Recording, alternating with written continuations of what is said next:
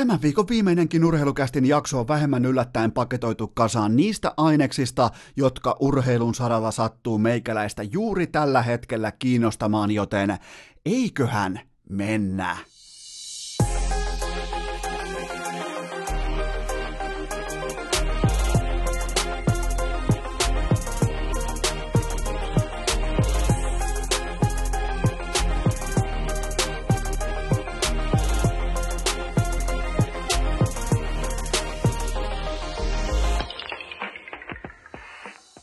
Tervetuloa viikon viimeistä kertaa kaikille rakkahille kummikuuntelijoille. Urheilukästin pariin on perjantai 21.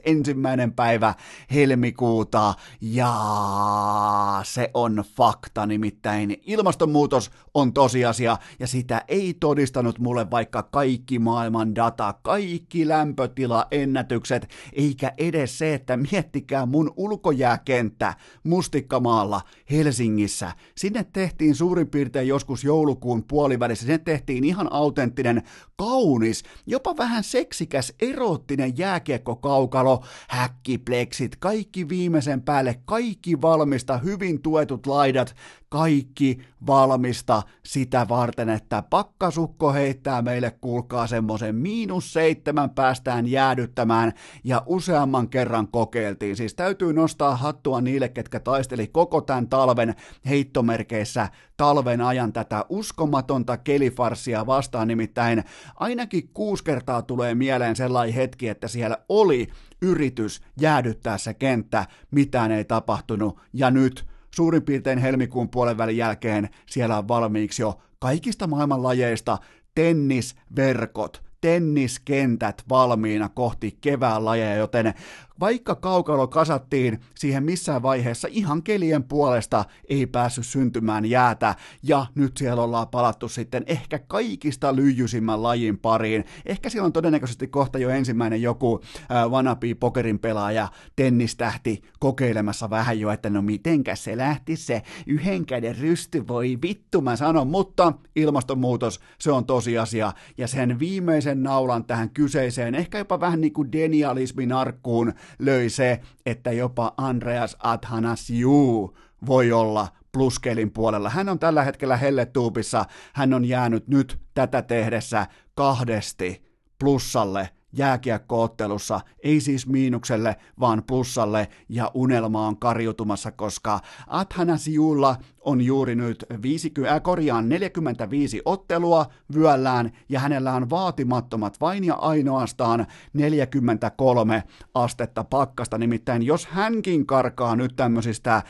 unelmoiduista etelämanner lukemista, niin kyllä se on ihan ymmärrettävää, että ilmastonmuutos on tosiasia, se pitää ottaa tosissaan, ja oli hienoa myös nähdä. Viime lauantaina kaikista keleistä, mä palaan vielä nopeasti siihen, kaikista keleistä huolimatta, kaikista vesisateista huolimatta, mikä tavallaan myös alleviivasi sen tapahtuman arvoa ja sen arvokkuutta ja sen ö, tulokulmaa koko keskusteluun, niin hatun nosto kaikille heille, jotka olitte pelaamassa ö, Safe Bond hokey tapahtumassa, oot sitten julkisoot, tavisoot, mikä tahansa, niin hienoa, hienoa toimintaa. Ja tavallaan se, että nimenomaan on pakko olla tekojäärata, ulkona tulee helmikuun puolivälissä ihan aisana vettä, miettikää, niin ilmastonmuutos, se on tosiasia, ja sen todisti meille toi lähikaukalo, sen todisti meille jopa Athanas Juu, ja sen todisti meille myös nyt sitten viime lauantain, kun piti pelastaa lammikko, niin itse asiassa se lammikko tulikin siihen tekojään päälle, mutta, mutta, mutta. Kun aloitettiin nyt iloisesti Detroitilla, ja se mikä on mielenkiintoista oikeasti nykyään, niin Meillä kaikillahan on varmaan oma aamumanoveri. Se voi olla vaikka se, että kun sä heräät, sä katsot nopeasti kännykästä kelloa, okei se on vaikka 0715, tarkoittaa sitä, että pitää lähteä hihnalle. Mä hyvin usein joka aamu herään suurin piirtein seitsemän jälkeen, riippuu vähän, että miten kobea tytskä laittaa itseään kohti tota seuraavaa arkipäivää, niin mä useimmiten herään joskus seitsemän maissa, ja se on mielenkiintoista, kun aina on sellaisia uusia juttuja, ihan pikkueskona, ihan siis kidieskona, aikana, kun oikeastaan just saatiin ensimmäinen Finluxin telkkari, missä oli tota, varaa ostaa semmoinen töllö, missä oli teksti-TV, niin silloin eka asia, mikä tarkastettiin, oli tietenkin Teemu Selänteen tehot. Tämän jälkeen tuli, että mitä teki Paul Kari, ja sen jälkeen tuli, mitä teki Mario Lemieux, mitä teki Joe Sakic, mitä teki Toija tämä, monta maalia Pavel Bure teki. Oli sellainen tietty manoverijärjestys heti pikkupojasta alkaen, että mikä on työjärjestys, mitkä on niitä tärkeitä asioita, ja kyllä mä tuossa paikoin hihittelen itseni kanssa, että tuleepa nyt sitten ihan vakavissaan alo- aloitettua tällä hetkellä useampia aamuja sillä, että ensin mä pihistän, että kuinka monta kaappia Detroit Red Wingsin vastustaja on painanut tauluun, ja sen jälkeen mä menen pihistämään Athanasiuun miinussarakkeen, jossa on nyt kaksi iltaa putkea ollut äärimmäinen skandaalitason pettymys, mutta kaiken näköistä sitä tulee vastaan. Kaikki on mahdollista, ja nyt mennään ensimmäiseen aiheeseen, joka on tietenkin äärimmäisen valitettava, se on jopa vähän surullinen, mutta, ja varsinkin näistä on kaksi kummivierasta, mutta koska urheilukäst on aina tasapuolisuuden, aina ryhdissä, aina asiakärki edellä, niin on aika suorittaa tämän kevään ensimmäinen passien poisto, koska Jesperi Kotkaniemi, Arturi Lehkonen ja Joel Armia voitte kiikuttaa passinne, Suomen passinne, vaikkapa sinne Montrealin konsulaattiin vai mikä tahansa ikinä onkin lähetystö, viette ne sinne kylmästi, ei ole käyttöä enää, koska tämä kyseinen Detroit fucking Red Wings sviippasi ekaa kertaa organisaatiohistoriassaan Montreal Canadiensin koko kauden mitassa kaikki nämä vuodet, kaikki nämä ajat, nämä kaksi on Original Six joukkoita, ne on pelannut iät ja ajat vastakkain koko ajan. Silloin kun joukkoita oli kuusi, niitä oli kymmenen, niitä oli 12, nämä pelas koko ajan vastakkain ja ekaa kertaa ikinä nimenomaan tämän vuoden Detroit Red Wings pystyy sviippaamaan Montreal Canadiensin, eli Lehkonen, Kotkanemi, Armia. Olkaa hyvät ja kiikuttakaa Suomen passinne pois, koska tämän ei pidä olla mitenkään mahdollista, koska Detroitin koko kauden voitoista tällä hetkellä 25 prosenttia on tullut Montrealia vastaan, ja Detroit on siis tämä sama joukkue, joka on tällä hetkellä yli 100 maalia miinuksella omassa pelissään helmikuun puolivälissä, ja Tämä on muuten se sama Detroit, joka on tehnyt vähemmän maaleja. Sinne, koska jääkiekossa nopeasti kerrataan, niin on tavoitteena se, että suojele omaa maalia ja koeta kuljettaa se äh, tuumanpaksuinen kumilätkä sinne vastustajan maaliin. Saa kokeilla vaikka laukomista, saa myös kuljettaa, saa myös niin kuin harhauttaa tai syöttää, mutta tavoite on kuitenkin se, että se pitäisi saada se pien musta mötikkä, nuuskapurkin näkö, äh, näköinen tota, pikkujötikkä, pitäisi saada sinne jotenkin sinne maalin perukoille, jotta punainen valo syttyy palamaan, niin ei, ne on tehnyt vähemmän maaleja kuin Auston Matthews, David Pasternak ja Alexander Ovechkin yhteensä, eli kolme pelaajaa keskenään, vaikka ne onkin kerran elämässä tyyppisiä maalintekotalentteja, mutta silti et, et, et sä voi koko joukkueena Herran Jumala aikuisten urheilussa miljoona, satojen tuhansien bisnestä, te tuutte pelleilemään, Herran Jumala, siis et sä voi hävitä kolmelle pelaajalle maalintekokilpailua, et vaan, et vaan mitenkään, koska nyt ei mennä missään lokakuun lopussa, nyt ei mennä marraskuun puolivälissä, vaan nyt mennään viimeisiä metrejä kohti helmikuun loppua, All-Star-tauon jälkeen, Herran Jumala, treidien takaraja on maanantai-tiistai välisenä iltana yönä, ja kolme jätkää voittaa teidät maalintekokilpailussa, ja tämä on nimenomaan myös sitten vielä se sama Detroit, jonka riveistä löytyy urheilukästin tuorein kummipelaaja Justin Abdel Kaaderi. Abdel Kaader on muuten vaikea nimi, on nimittäin sellainen nimi, mitä pitää kaivaa vähän niin kuin ylipäätään pitää perustella itselleen, miksi mä yritän, yritän ääntää tollasta nimeä. Abdel Kaader. Abdel Kaader. Oh, No ihan hienosti lähtee tähän heti perjantain kärkeen, mutta tämä kyseinen herrasmies tienaa kaudessa 4,25 4,25 miljoonaa dollaria per sesonki. Ja hänellä on tällä hetkellä tehosarakkeessa, tehosarakkeessa 43 otteluun maagiset tehopaunat 0 plus 3, joten se on 1,41, eli 1 miljoona 410 000 per syöttöpiste tällä kaudella, mutta kukahan näitä nyt laskee, mutta jos sä pystyt jotenkin tekemään semmoisen diilin ylipäätään huippuurheilussa, huippujääkiekossa, että jokainen sun tehopiste maksaa 1,4 miljoonaa dollaria, ja sä löydät vielä jostain joukkueen, Herran Jumala, jostain Montrealin mm, pro- provinssista, saatana vanhasta kaupungista, löydät porukan, joka ottaa season series sweepin tätä porukkaa vastaa, niin mä oon silloin nähnyt kaiken, ja kaikista humoristista on vielä se, kun mä oon ottanut Kotkaniemeltä, Lehkoselta ja Armialta passit pois, niin se oli nimenomaan minä, Eno Esko, joka ennusti, että Montreal Canadiens menee tällä kaudella pudotuspeleihin, ja ne ei voita edes tota, kaikkien aikojen sysi kammottavin, sysi paskointa Detroit Red Wingsia, joten lähtihän hyvin käyntiin tämän perjantain urheilukästi ja mennään seuraavaan aiheeseen. Perjantai nurheilukääst. Jakso, jota ei tehdä tai kuunnella ilman muutamaa kylmää. Ja nyt kun on saatu tarpeettomat passit pois Montrealin pojilta ja muutenkin perjantain kästi iloisesti käyntiin, niin nyt sitten kaikki rakkaat kummikuuntelijat äärimmäisen tarkkana, koska tämä on uunituore, tämä on ensimmäistä kertaa eetterissä ja tämä on kaupallinen yhteistyö, jonka tarjoaa viihdekeskus Hollywood, koska mitä on viihtyminen, mitä on kaveriporukassa sellainen hyvä illanvietto? No se on tietenkin sitä, että menette johonkin sellaiseen mestaan. Mä kohta kerron teille, mihin teidän pitää mennä, mutta ette ylipäätään sellaisiin mestoihin, missä voi vaikka keilata, missä voi pelata bilistä, missä voi ylipäätään tehdä jotain muutakin kuin kyhnöttää kännykällä. Voitte ottaa muutaman määrän, mennä vaikka vähän ottamaan keilauksen tiimoilta semmoista leikkimielistä kilpailua, mutta se ei koskaan ole leikkimielistä. Se on ihan karu fakta, että se karkaa aina hanskasta, joku alkaa mököttämään, joku kiukuttelee ja häviää ja maksaa laskun. Se on aina mahtavaa. Se on siis, ja muutenkin keilaamisesta Tästä on pakko sanoa heti tähän, te ette vielä tiedä yhtään mihin tämä mainos on menossa, mutta mä tiedän ja mä aion myös teidät sinne viedä, mutta keilaamisesta nopeasti sellainen lausunto ulos, että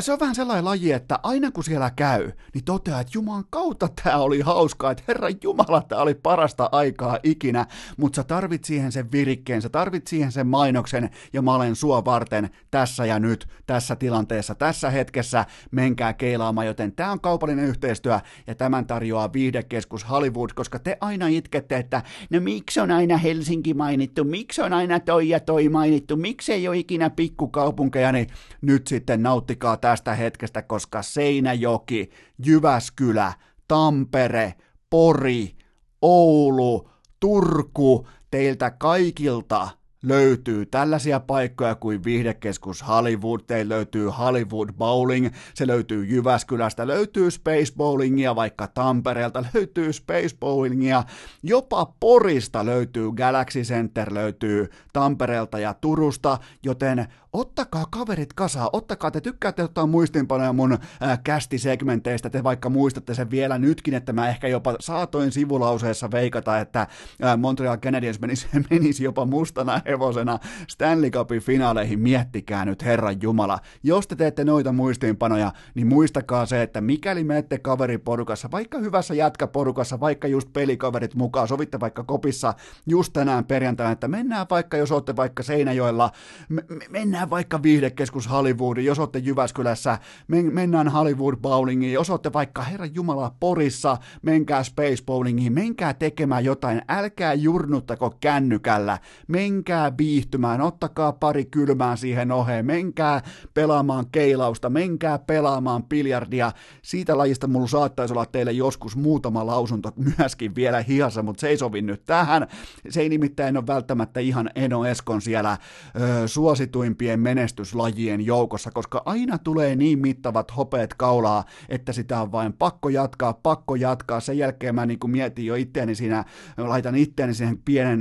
pallokolmion keskelle ja siis aivan hirveä laji meikäläiselle, mutta silti mä käyn sitä tasaisin väliajoin pelaamassa, joten menkää, jos olette Seinäjoella, Jyväskylässä, Tampereella, Porissa, Oulussa, olette vaikka Turussa, kattokaa Googlesta tällaisia juttuja kuin Galaxy Center, kattokaa Space Bowling, kattokaa viihde viihdekeskus Hollywood Seinäjoelta. Ylipäätään kun lähette ulos, niin älkää, mä, se on vaan se Eno Eskon vihje, että älkää menkö jurnuttamaan johonkin väkinäiseen räkälään tai johonkin bubiin, vaan menkää nauttimaan, menkää viihtymään, menkää porukalla johonkin, varatkaa keilarata, siellä saa aina hyvät mähinät. Se on melkein niin kuin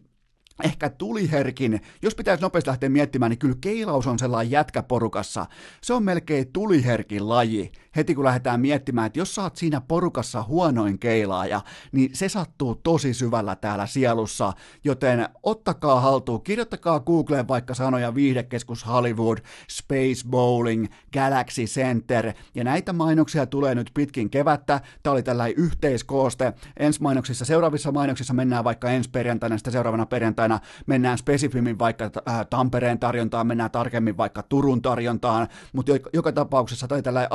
alkuesittely, mulla on uusi mainostaja ja se on viihdekeskus Hollywood, se on Space Bowling, tervetuloa mukaan urheilukästiin ja menkää rakkaat kummikuuntelijat käyttämään juurikin näitä viihtymispalveluita kaveriporukassa iltaisin. Urheilukääst! Suomen paras podcasti myös vuonna 2019! Kuvitellaanpa eteemme sellainen skenaario, jossa minä ja sinä kyllä vain juuri sinä siellä mikrofonin toisella puolella. Me ollaan tällä hetkellä vaikkapa kaikista maailman paikoista nimenomaan Keilaradalla. Molemmat meistä on matkalla kohti kolmen huntin tulosliuskaa ja mä kysäisen sulta ohi kiitävästi ohi mennen, että mikä muuten yhdistää viimeisintä NBA-mestaria, NFL-mestaria ja NHL-mestaria. Sä saatat lähteä etsimään niitä vastauksia sun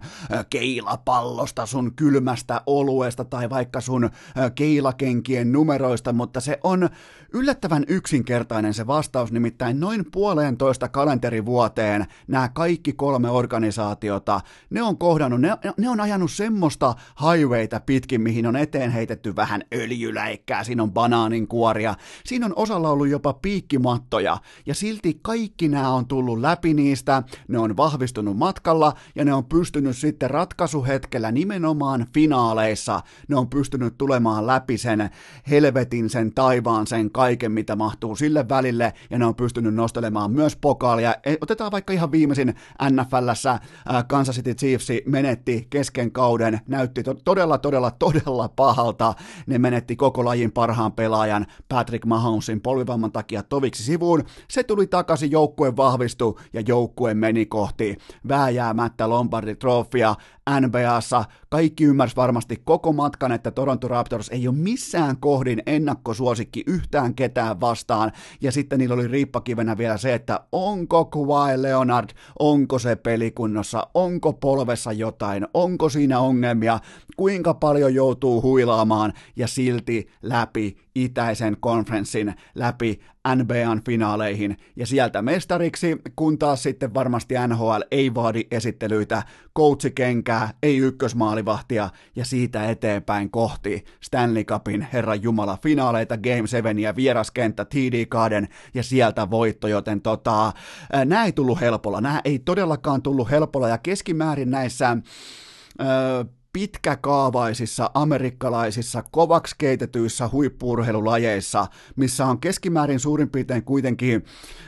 äh, niin kuin neljännes organisaatioista on äärimmäisen hyvin johdettuja, niissä on todella fiksu pelaajapolitiikka, niissä on todella fiksuja pelaajahankintoja, niissä on fiksut GM, fiksut päävalmentajat, niin se kärki on aivan saatana vaikea vallottaa ja kaikki nämä kolme siihen pysty läpi vaikeiden aikojen, ne ajeli läpi piikki, piikkimatoista, ne ei välittänyt, ne nousi aina jaloille ja niillä oli, äh, onko se nyt seitsemän vai yhdeksän elämää niin kuin kisso, kissoilla tapaa olla, joten näillä oli se ja nyt puhutaan tähän heti perään mun suosikki NHL-organisaatiosta tällä hetkellä ylivoimaisesti mielenkiintoisin porukka Colorado Avalanche, koska Mä heitän teille numeron. Se on 1,69. Mä toistan. 1,69 ja tämä on se numero, mikä Coloradolta puuttuu jokaista iltaa kohden pelaajakohtaisia tehopisteitä kentältä, kun sieltä on vain kaksi yksilöä sivussa, Mikko Rantanen ja Nasem Kadri. Ja tämä on tällä hetkellä se tilanne, tilanne, vaikka Rantasen vamma ilmeisesti sittenkin, vaikka ei tullut mitään virallista ulos, Colorado ei tietenkään, sen, se ei ole missään raportointi vastuussakaan, koska ne ilmoitti jo, että on sivussa viikkoja, ja se on median pakko, se on se on vaan pakko niellä, se on vaan pakko kirjoittaa lehteen niin kuin se asia on, niin kuin se on todettu. Niille ei ole siihen jatkuvaa raportointivastuuta, niin kuin vaikkapa NFLssä pitää antaa, onko se nyt joka ikinen keskiviikko pitää antaa suurin piirtein lääkärin virallinen lausunto, tuoda median eteen. Mutta tässä tapauksessa ilmeisesti nyt ainakin Twitter-lääkäreiden mukaan sittenkin on selvitty ilman solisluun murtumaa, ja se on melkoinen lottovoitto, koska, ja mä nyt en haluaisi sanoa, että mä nyt en, niin kuin, mä en, mä en ilkeäisi sanoa ja mä en myöskään aio sanoa sitä, joten mä en sano sitä, että onko Mikko Rantanen jopa, ei voi sanoa S-sanaa, joka on siis suomeksi alkaa p ei, ei, voi, ei vaan voi sanoa, että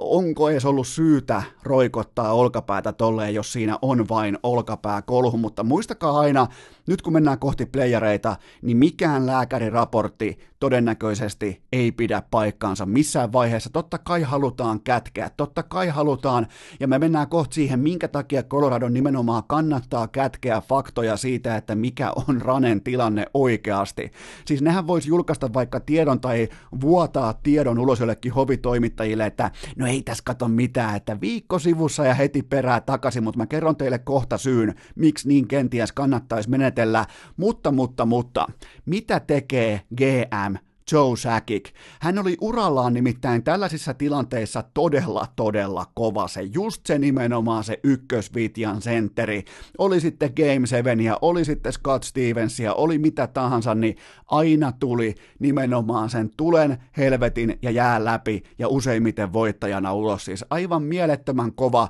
kovien paikkojen ratkaisija, kovien paikkojen semmoinen pelaaja, missä se hopeinen Eastonin maila, niin se ei todellakaan alkanut tutisemaan niissä ranteissa. Jos olette joskus päässyt katsomaan läheltä Joe Sakikin presensejä, hänen kävelytyyliään ja hänen tota, ää, kämmeniä ja ranteita, niin ymmärrätte, että minkä takia se kiekko lähtee tuommoista 160 rannelaukauksella eteenpäin, mutta tota, siellä on muutamia pelaajia tällä hetkellä, ehdokkaina. Siellä on tällä hetkellä todella mielenkiintoi viikonloppu tulossa, koska siirtojen takaraja menee maanantaina umpeen. Ja on sanomattakin selvää, että Colorado joutuu tekemään jotain, mutta se on siis ihan karu fakta, että nyt kannattaa valehdella silmät päästään, koska Colorado ei voi olla se epätoivoinen joukkue, joka se ei missään nimessä halua olla siinä positiossa, että Rantanen olisi vaikka täydet kahdeksan viikkoa sivussa, Rantanen olisi vaikka huhtikuun puoleen väliin sivussa. Totta kai ne haluaa vuotaa tietoa hovitoimittajille, että ei mitään murtumaa, ei mitään ongelmaa äkkiä takaisin kaukaloon, koska se parantaa siirtomarkkinoilla heidän neuvottelun vipuvartaan, koska siinä ei ole kuitenkaan kyse mistään muusta kuin leveragesta sillä hetkellä, kun sä istut pöytään. Ja sun leverage kuolee siihen, mikäli sä olet epätoivoinen, mikäli sun supertähtipelaaja on sivussa vaikka kaksi kuukautta, niin mulle ei tullut lainkaan yllätyksenä, että yhtäkkiä sieltä olkapäästä ei löytynytkään mitään. Yhtäkkiä siellä onkin kaikki ihan hyviä. Yhtäkkiä tässä pitääkin ottaa suurin piirtein koputella pari kertaa kelloa ja Rantanen onkin takaisin kaukalossa, mutta mä oon nähnyt tätä nyt ihan riittävästi ja mä vielä tykkään mä en pelkästään nyt nojaa NHL, mä nojaan NBA, mä nojaan NFL siinä, että miten toimitaan siirtojen takarajalla, jos halutaan peitellä jotakin tähtipelaajan loukkaantumista. Ottakaa vaikka esimerkiksi, mitä teki Vancouver, ne oli aivan täysin hiljaa Bowserin, äh, Bowserin loukkaantumisesta, ja ne onnistu sillä välin naaraamaan Tyler Toffolin itselleen Los Angeles Kingsista. Siis ne pystyi niinku Ää, tota, ne, ne, ne, ne pystyi siis niinku peittämään loukkaantumisen, ja vasta kun se oli saatu se trade call läpi, niin sen jälkeen sitten kerrottiin, että okei, nyt on sitten, nyt on pirumerraset, nyt on sitten pitkä loukkaantuminen, nyt on pitkä tauko tulossa meidän raitin sniperille, että tota,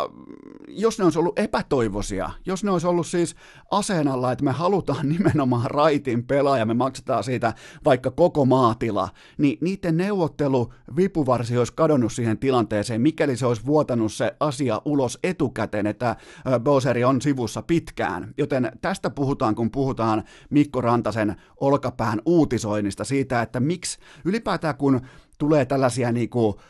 according to sources tyyppisiä uutisia. Muistakaa aina, että sille on aina syynsä, minkä takia urheiluorganisaatio vuotaa asioita ulos. Sillä on aina ja ikuisesti syynsä. Kukaan noista toimittajista, oot sitten minkälainen kanadalaistoimittaja tahansa, kukaan niistä ei ole siellä röntgenhuoneessa, kukaan niistä ei ole magneettikuvahuoneessa, kukaan niistä ei ole se tutkimusta johtava lääkäri, vaan aina kun vuodetaan, sille on aina syynsä, ja mun mielestä tämä on siis ihan niin kuin esimerkki selkeä tapaus siitä, että Colorado yrittää tehdä kaikkensa, että kukaan ei tietäisi oikeasti, että mikä on Mikko Rantasen tilanne, koska jos se on pitkä tauko, se tarkoittaa sitä, että Joe Sakic operoi tällä hetkellä aseen alla, ja se tarkoittaa sitä, että muut organisaatiot pystyy nyyhtämään Säkikistä valueta ulos itselleen. Tämä on bisnestä, ja siinä bisneksen vaihdantakapulona tällä hetkellä on hyvin voimakkaasti Mikko Rantasen terveystilanne, mutta Kadri, Rantanen, eli ne vie suurin piirtein,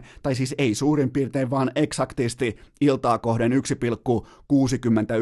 paunaa pois. Miettikää, 1,69 paunaa katoaa kokoonpanosta. Okei, eihän jääkiekko nyt ikinä ole sellainen, että jos noi jätkät on poissa, niin mikään heitä ei ikinä korvaa. Kummastakaan ei kuitenkaan puhuta niinku yli puolentoista prosentin pelaajana siis voimasuhteisiin nähden, suurin piirtein. Conor McDavid on jossain on kaksi ja puoli pinnaa, kaksi pinnaa, ja Rantanen voisi olla vaikka prosentti, Kadri puoli prosenttia, no ihan se ja sama, mutta toi lukema on kuitenkin vakuuttava, ja nyt on sitten pelaajia. Mä annan teille kaksi pelaajaesimerkkiä, toisen mä haluan nähdä Coloradossa, ja toista mä en halua nähdä siellä ikinä, ja se, kenet mä haluan nähdä, on totta kai Montreal Canadiensin, jolta muuten Voidaan ottaa sama raha itse asiassa passi pois siltäkin. Max Domi, mikäli lähtee kaupaksi, niin äh, siinä olisi oikeastaan jätkä, joka olisi enemmän tai vähemmän kuin tehty tuota porukkaa varten, koska 0,6 paunaa per ilta ja 17 minuuttia. Ihan ok, siis mm, hyvän perustason, hyvä jalkainen, tasapainoinen sentteri. Siis siinä olisi nimenomaan sellainen hankinta, jossa pystyt olemaan antamatta aivan helvetisti vastapalloon niin kuin palautuksia, että se joudut antamaan siitä ylihintaa hintaa, niin Max Domi voisi olla sekä tämän hetken ratkaisu, mutta myös pitkän kaavan ratkaisu, koska välttämättä niin kuin joku Josti tai joku, niin ei ole kuitenkaan pystynyt astumaan siihen rooliin, mitä välttämättä, tai niin kuin, mitä kenties on odotettu. Ihan sama vaikka olisi kuinka faija kyynelissä katsomossa, niin siltikään ei ole pystytty astumaan siihen rooliin, joten Max Domissa voisi olla sekä tämän hetken että tulevaisuuden runkopelaajan ratkaisu, mutta nyt huhuissa kiertää semmonenkin jumbonimi kuin Joe Thornton, ja nämä höpinät pitää unohtaa oitis, koska tuommoinen 0,4 paunaa per peli, ja tämä erittäin kaunis, erittäin niinku yksi kaikkien aikojen kauneimmista NHL-urista. Totta kai se ei koskaan päättynyt siihen hopeiseen pokaaliin, mutta tota, nämä pitää uskaltaa unohtaa, kaikki nämä tämmöiset eilispäivä. Nyt ei, ole, nyt ei ole mitään syytä kumartaa tai kurkottaa eiliseen, koska kaikki on edessä, kaikki on tulevaisuutta, kaikki on tässä hetkessä. Se ei todellakaan siis Joe Thornton nykykunnossaan, nykypelillään ei minkään näköistä käyttöä. Siis ei, ei, niin kuin, ei, ei pidä päästä lähellekään nuorta eteenpäin vievää organisaatiota, joten siinä on kaksi pelaajavaihtoehtoa, jotka on ollut spekulaatioissa hyvin voimakkaasti, ja varautukaa siihen nyt pitkin viikonloppua, että oikeastaan ihan kaikki NHL-pelaajat yhtäkkiä on spekulaation alla, mutta tämä on hieno tilanne faneille, koska säkikin on pakko liikkua, mutta Coloradolle tämä saattaa olla karmea tilanne, koska kaikki tietää, jopa mäkin tiedän, jopa tuottaja Kopekin tietää, että nyt on pakko liikkua. Niille ei ole kadria, niille ei ole rantasta, niiden on pakko liikkua. Ne yrittää koko ajan pimittää, että mikä on oikeasti rantasen tilanne, onko se kolme viikkoa, onko se kahdeksan viikkoa, minkä takia hovitoimittaja uutisoi, minkä takia sitä tietoa vuotaa. Muistakaa, kaikelle on aina syynsä. Ja tota, Nämä on nyt niitä piikkimattoja. Nämä on nyt niitä miinakenttiä, minkä yli Colorado puksuttelee tällä hetkellä mestaruusjunallaan, ja jos näistä tullaan yli, jos näistä pystytään, Joe Sakic aikoinaan pelaajana dominoi näitä tilanteita, niin jos näistä tullaan yli, niin tässä on se mestarijoukkue, tässä on se porukka, mitä ei voiteta seitsemän ottelun sarjoissa, tässä on se porukka, jota, jos se tästä henkisestä mankelista, kun kaikki on sivussa, kun sieltä on vähänkin liikua, mutta olihan se taas hieno nähdä, vastaan tulee erittäin hyvä puolustuspelikonsepti välittömästi Rantasen loukkaantumisen jälkeen New York Islanders, ja mitä tekee Kale Makar 0 plus 3, on 1 plus 1, Donskoi tekee maali, joten tota, siinä on sitä piikkimattoa edessä ja silti toi porukka pystyy välittömästi vastaamaan tulee, joten nyt pallo on hyvin voimakkaasti jälleen kerran, vai pitäisikö sanoa kiekko, se on jälleen kerran Joe Säkikin lavassa ja keväisin mä jotenkin, vaikka GM Säkikin liikkeet tähän saakka, ne on vakuuttavia, mutta vielä kuitenkin puuttuu sellainen niin kuin yksi koko NHL höynäyttänyt jättimäinen trade, jossa joku erehtyy antamaan jotain todella timanttista ja säkin kantaa vaihdossa säkillisen perunoita ja Ranen Nimmarin ja that's it. Ja, ja tota, se puuttuu vielä, joten se skenaario olisi mahtavaa nähdä tässä seuraavan kolmen, neljän päivän aikana, riippuen milloin kuuntelet jakson, mutta tota, ei kuitenkaan pidä, siihen ei pidä tuudittautua, että, että tota, nyt lähti heti hyvin käyntiin. Siihen ei pidä tuudittautua, että kaikki on kuitenkin paperilla aika hyvin, koska tuo joukkue kuitenkin, niillä on käpissä vaikka kuinka tilaa, äh, tähtipelaaja, ykkös, yksi NV, koko NHL parhaista pelaajista,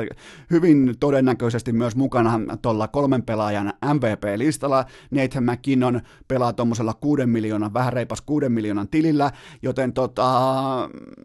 siellä on käpissä tilaa, nyt on pakko tehdä jotain. Nyt on pakko lä- aloittaa se Stanley Cup rani, ja se alkaa vain treidaamalla, joten nyt joku Max Domi tonne ja huoli pois eilisestä ja kohti tulevaisuutta, ja siinä on jälleen, ja tämä on nyt se, mikä tulee määrittelemään Joe Säkikin, kun on sitä piikkimattoa edessä, joten kaikki katseet läntisessä konferenssissa tällä hetkellä Coloradon suuntaan. Urheilukääst joka maanantai, keskiviikko ja perjantai Spotifyssa, iTunesissa ja SoundCloudissa. Pidetäänpä kerrankin sykkeet korkealla ja jatketaan samoilla höyryillä suomalaisen jääkiekon ikiomasta Joe Säkikistä. Toki ilman pohkeita ja ilman ranteita, mutta samanlainen kevään pelaaja astuu tosi paikoissa. Aina esiin on kyseessä sitten vaikka SM Liigan finaalien Game 7 tai sitten pitää oma kätisesti roudata kapeista hartioista huolimatta oma NHL-organisaatio ensinnäkin uskottavien joukkueiden ryhmään ja sitä kautta myös playoff-porukaksi ja sitä tekee jälleen kerran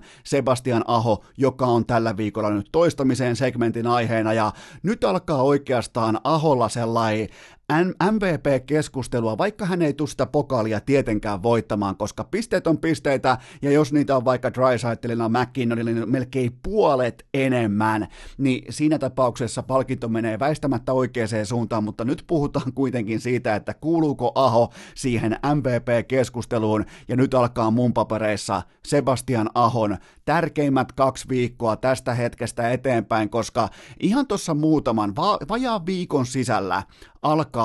Ahon kuuden matsin vieraskierto. Totta kai sinne lähtee muukin Carolina Hurricanes mukaan, mutta puhutaan, fokusoidutaan nyt siihen, että kuinka merkittävästä pelaajasta puhutaan, koska siellä on useita neljän pisteen otteluita, muun muassa äh, siellä on Philadelphia Flyers, siellä on äh, New York Islanders, siellä on äh,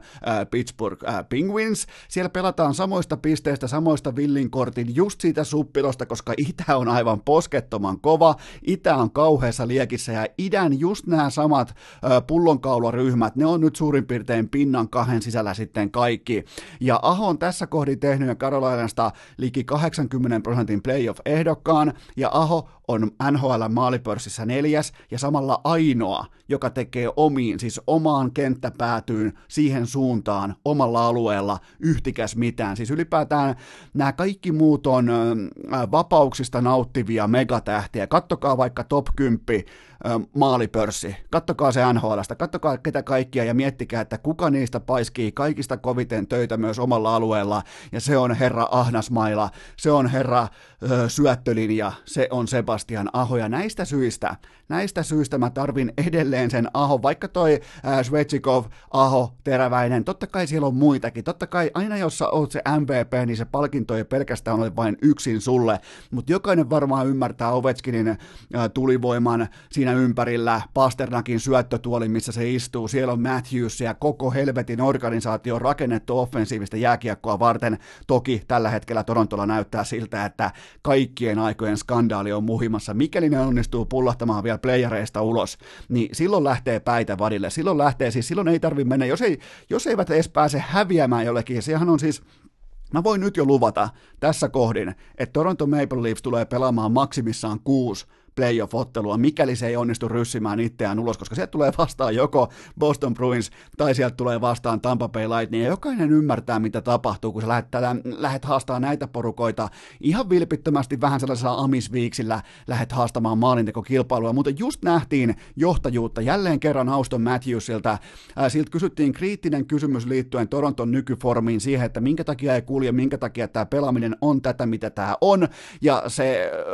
vain ja ainoastaan nosti hartioita, pyöritteli silmiä ja totesi, että next question. No kohta ei ole enää lisäkysymyksiä, kohta ei enää ole mitään kysyttävää, kun Toronto on ulkona, mutta se, joka ei ole ulkona. Ja mä uskallan tässä kohdin, miettikää, otetaan vaikka pikku vertailu. Auston Matthews vastaan Sebastian Aho. Kattokaa niiden pelaajien, jos unohatte sen, että Matthews on tällä hetkellä muutaman maalin verran edellä NHL maalipörssissä, niin kumman varaan tällä hetkellä rakentaisi NHLn organisaation, jos sitä pitää pystyä uskottavasti kantamaan, jos se arkipäivän kulttuuri on oikeasti urheiluvetonen, jos se fokus on pelkästään vain ja ainoastaan voittamisessa, ei muotilehdissä, ei svägässä, ei vitonin laukuissa, ei missään äh, sutenööriluukeissa, ei missään tämmöisessä. Kumman sä ottaisit ennemmin? Mä ottaisin tällä hetkellä Sebastian Ahon, ja mä oon myös valmis meneen sen laivan kanssa pohjaan saakka, vaikka mä tykkään siitä, miten ja millä tavalla Auston Matthews on todella moderni tapa tehdä maaleja nykypäivän jääkiekossa tuosta etujalalta rannen laukauksella. Aholla ei ole sitä,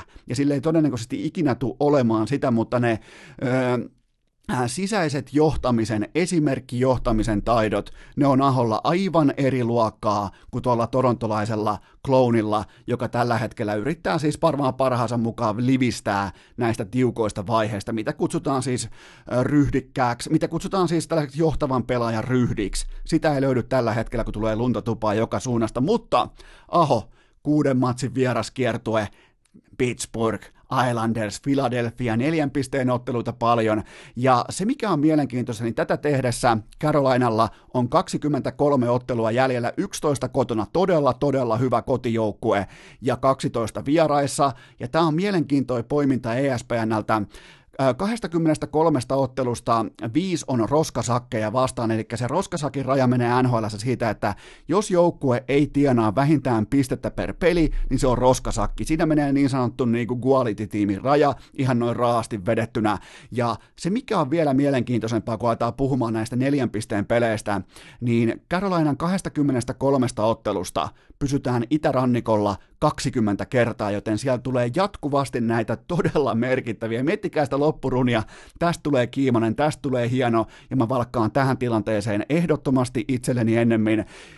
Pitäisikö melkein jopa laittaa rahaa keskelle siitä, että Aho roudaa Carolinan pudotuspeleihin, ja itse asiassa se joukkue myös tekee siellä jotain toisin kuin Auston Matthews. Voi jopa jättää, miettikää jos se onnistuu jättämään ton Toronton, siellä on Marneria, Nylanderia, Tavaresta. Miettikää jos Matthews onnistuu jättämään Toronton porukan rannalle playareista, tai ne menee sinne jotain Tampapeita tai Bostonia vastaan, ja se on kuusi matsia kotiin tehoilla 0 plus 4. Niin tämä on mielenkiintoista. Mä otan tällä hetkellä, jos pitää lähteä niin kuin aina pelaaja kerrallaan, mä en anna Aholle etkeä yli vaikka Nathan McKinnonin tai vaikka yli äh, Leon Dreisaitelin tai edes yli Conor McDavidin, mutta mä annan tällä hetkellä Aholle ehdottomasti edun yli Auston Matthewsin, jolla tuntuu olemaan paljon paljon jännittävämpiä ja merkittävimpiä asioita elämässä kuin jääkiekko, kun taas Aholla se on jääkiekkoa, jääkiekkoa, jääkiekkoa, miten hän teki itsestään ota omat ratkaisut, kanna sitä niin kuin maalinteko poliittisesti. Koko saatanan organisaatiota reppuselässä, älä oo se kiva pass first jätkä, ota omat ratkaisut, ole vähän niin kuin jopa mulkkuaho paikoin, oo se ratkaisija, uskalla kantaa sitä, ja se on sitä oikeeta, aitoa, rehellistä, johtavan pelaajan käytöstä. Perjantai urheilukääst! Kuuntelijoina vain meton kuhtujat ja inbox-kori. Lienee paikallaan myöntää, että teiltä saapuu toisenaan urheilukästin sisäpostilaatikkoon erittäin mielenkiintoisia, jopa sellaisia puolinavakoita kurinpalautusviestejä, eli se tarkoittaa sitä, että te olette tehneet jostakin vanhasta jaksosta muistiinpanot, ne on teillä korvan takana, ja te palaatte rikospaikalle juuri sillä hetkellä, kun se on ajankohtaista, ja olkaa huoleti, se on täsmälleen oikeanlaista urheilufanin käyttäytymistä, ja mä toimisin eittämättä juuri samoin tavoin, joten tota, ei mitään huolta, ei pahoja fiiliksiä, ei loukkaantuneita tunteita, ja tässä kohdin Enoesko suorittaa ihan vilpittömän takin käännön, koska mä ilmoitin jo hyvissä ajoin jossain, mä luulisin varmaan, että mennään ehkä joulukuun alkua tai jotain marraskuun loppua, ja mä laitoin silloin, mulla on sellainen tota, kova ääninen, ja mä menin tuohon kirkonmäelle kuuluttamaan, että Kelmakar on vuoden tulokas, ja tää on ohi, tää on käsitelty, ja siirrytään kohti seuraavia aiheita, mutta tää on pakko sittenkin tää keissi Calder Trophy-laatikko, jossa oli jo sinetti päällä, se on pakko pystyä avaamaan. Nyt tässä kohdin helmikuun, mennään helmikuun, me oikeastaan niin kuin loppusuoralle lähdetään, ja tällä hetkellä se on Kel Makar vastaan Queen Hughes, ja mä en, ja puhutaan siis tietenkin paremmasta Hughesista. Siitä muuten, siitä on ollut rekordilla alkaen päivästä yksi, että Queen Hughes on parempi kuin Jack Hughes, mutta nyt ei puhuta sitä jälkimmäisestä, vaan keskitytään tähän uskomattomaan talenttipakkien matchupiin, joka piti oikein lähteä pohtimaan, että milloin viimeksi, milloin viimeksi, milloin viimeksi, ja mun aikana ei koskaan. Joten tätä tasoa ei olla nähty ikinä. Keil Makar 0,88 paunaa per peli ja peräti 12 kaappia ja ripauksen verran alle 21 minuuttia peliaikaa per ilta ja Queen Hughes 59 ottelua, niissä 47 paunaa ja ihan ripauksen alle myöskin ö, 22 minuuttia per peli Askissa, eli pelaa vähän ö, laajemmin, pelaa vähän enemmän kuin Makar, mutta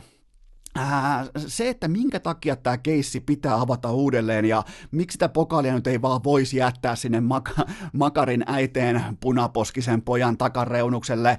koska se, että se jäisi tällä hetkellä Makarille, niin se olisi varmaan kaikille ihan ok. Se olisi varmaan sellainen, että okei, no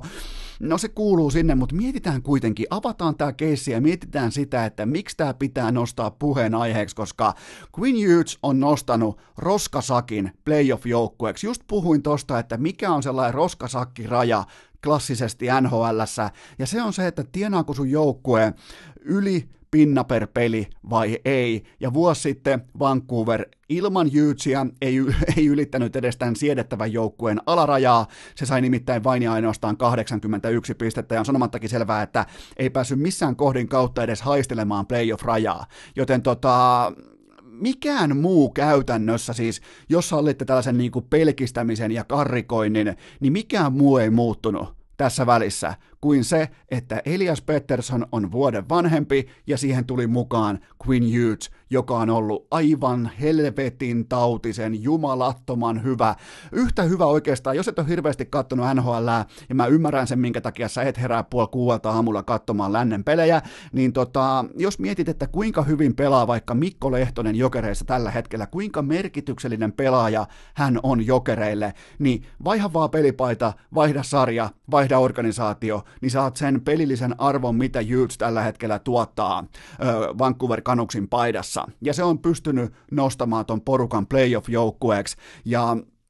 sillä on tällä hetkellä tuolla porukalla jo 60 matsiin tätä tehdessä 70 paunaa, ja hän on koko joukkueensa tietenkin ykköspakki, ja hän on tehokkaampia, tai siis hän on yksi tehokkaimmista pelaajista, siinä on edellä vain Elias Pettersson ja JT Miller, joista jälkimmäinen pelaa ihan mieletöntä kautta. Joten mä pystyn tässä kohdin tekemään keisin jopa sen puolesta, kun mä katson Vancouverin pelaamista, ja mun pitää myöntää, että en mäkään nyt joka perkeleen aamu herää puoli kuuelta, en vaikka tuottaja Kope kusis melkein päällä, silloin muuten ollut viimeinen joku ihmeen protestiaalto on tällä hetkellä muuten tuottaja Kobella menossa. Sellaista helvetin moista, vähän samalla miten pikku noi tota, teinitytöt ja teinijätkät hengailee kauppakeskuksissa, niin Kobella on koko ajan samanlaista paikanvaihtoa, hei mennään hengaa tonne, hei mennään hengaa tonne, niin se pyörii sängyssä samalla tavalla, kyllä vain tuottaja Kobe nukkuu totta kai meidän välissä ikuisesti aina, mutta se on alkanut tekemään sellaista paikanvaihtobisnestä nyt hyvinkin voimakkaasti, joten ehkä se on vaan vihje siitä, että nyt pitää alkaa oikeasti herää heräämään puoli kuuelta, koska tuottaja Kopen sisäinen kello tällä hetkellä ilmoittaa, että ralli alkaa aina siinä puoli kuuden ikkunassa, mutta en mä käy ihan Mä, mun on pakko myöntää, että en mä nyt ole jokaista Vancouverin matsia nähnyt, mutta se, missä mä, mitä mä olen katsonut, mitä mä olen päässyt näkemään, mitä mä, ja ne on ollut aika paljon primetimeissa kuitenkin tällä kaudella, niin tota, se on kiekollisesti ton joukkueen MVP. Totta kai Peterson ihan oikeutetusti kerää kaikki otsikot. Se on kuitenkin sellainen niin kuin, sukupolvitason talentti, mutta Jyts on kuitenkin se, joka tulee sieltä painenalta pois, se ei koskaan roiski, se ei siis roiski ikinä kiekkoa. Se nostaa jalalla, se nostaa taidolla, se pelaa just täsmälleen, mutta vähän ehkä jouhevampaa jääkiekkoa vielä kuin Mikko Lehtonen, ymmärrettävästi, koska NHL vaatii sen, että sä et yksinkertaisesti voi jäädä taklausten alle, sä et voi jäädä paineen alle, sä et voi jäädä mankeliin, sä et voi jäädä siihen, että sulla olisi riski menettää kiekko, koska sun puolustuspeliset valmiudet tuohon liikaa ei ihan ymmärrettävästi vielä ole siellä huipputasolla, niin se pystyy omalla kiekollisella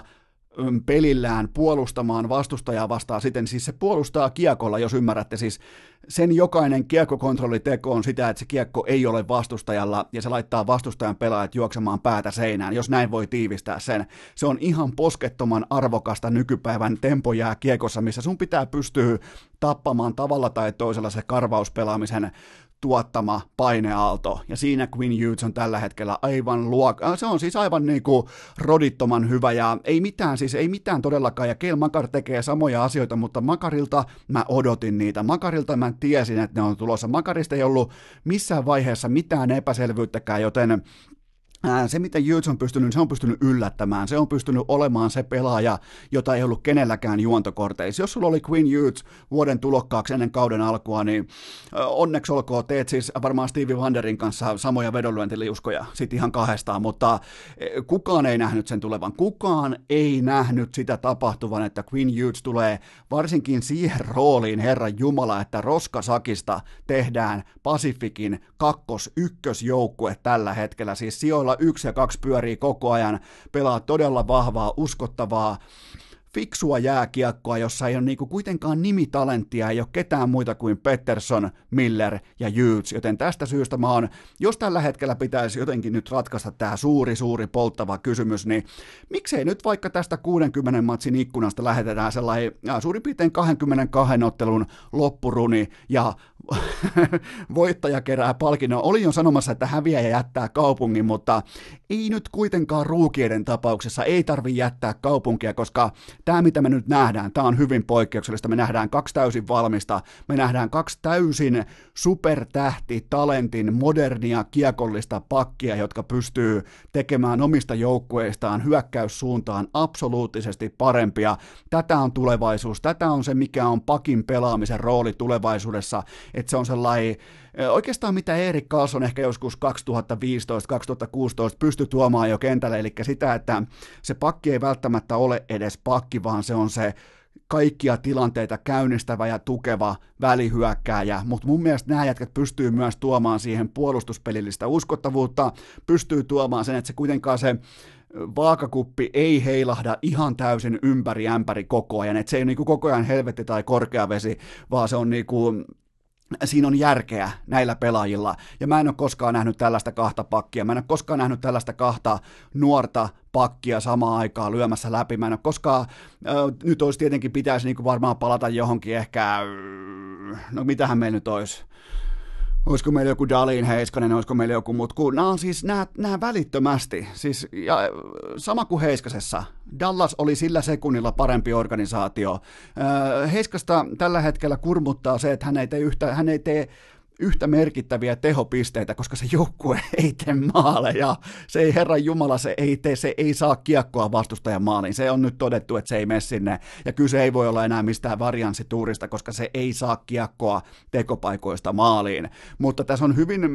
sama kuin Heiskanen, sillä sekunnilla, kun astuu ovesta sisään joukkueen kiekollinen pelaaminen on väistämättä parempaa. Ja nämä tekee nämä pakit muutakin kuin, vaikka toi Makarin äh, 0,88 paunaa on melkein niin kuin ihan laatu, melkein tähtihyökkäjän,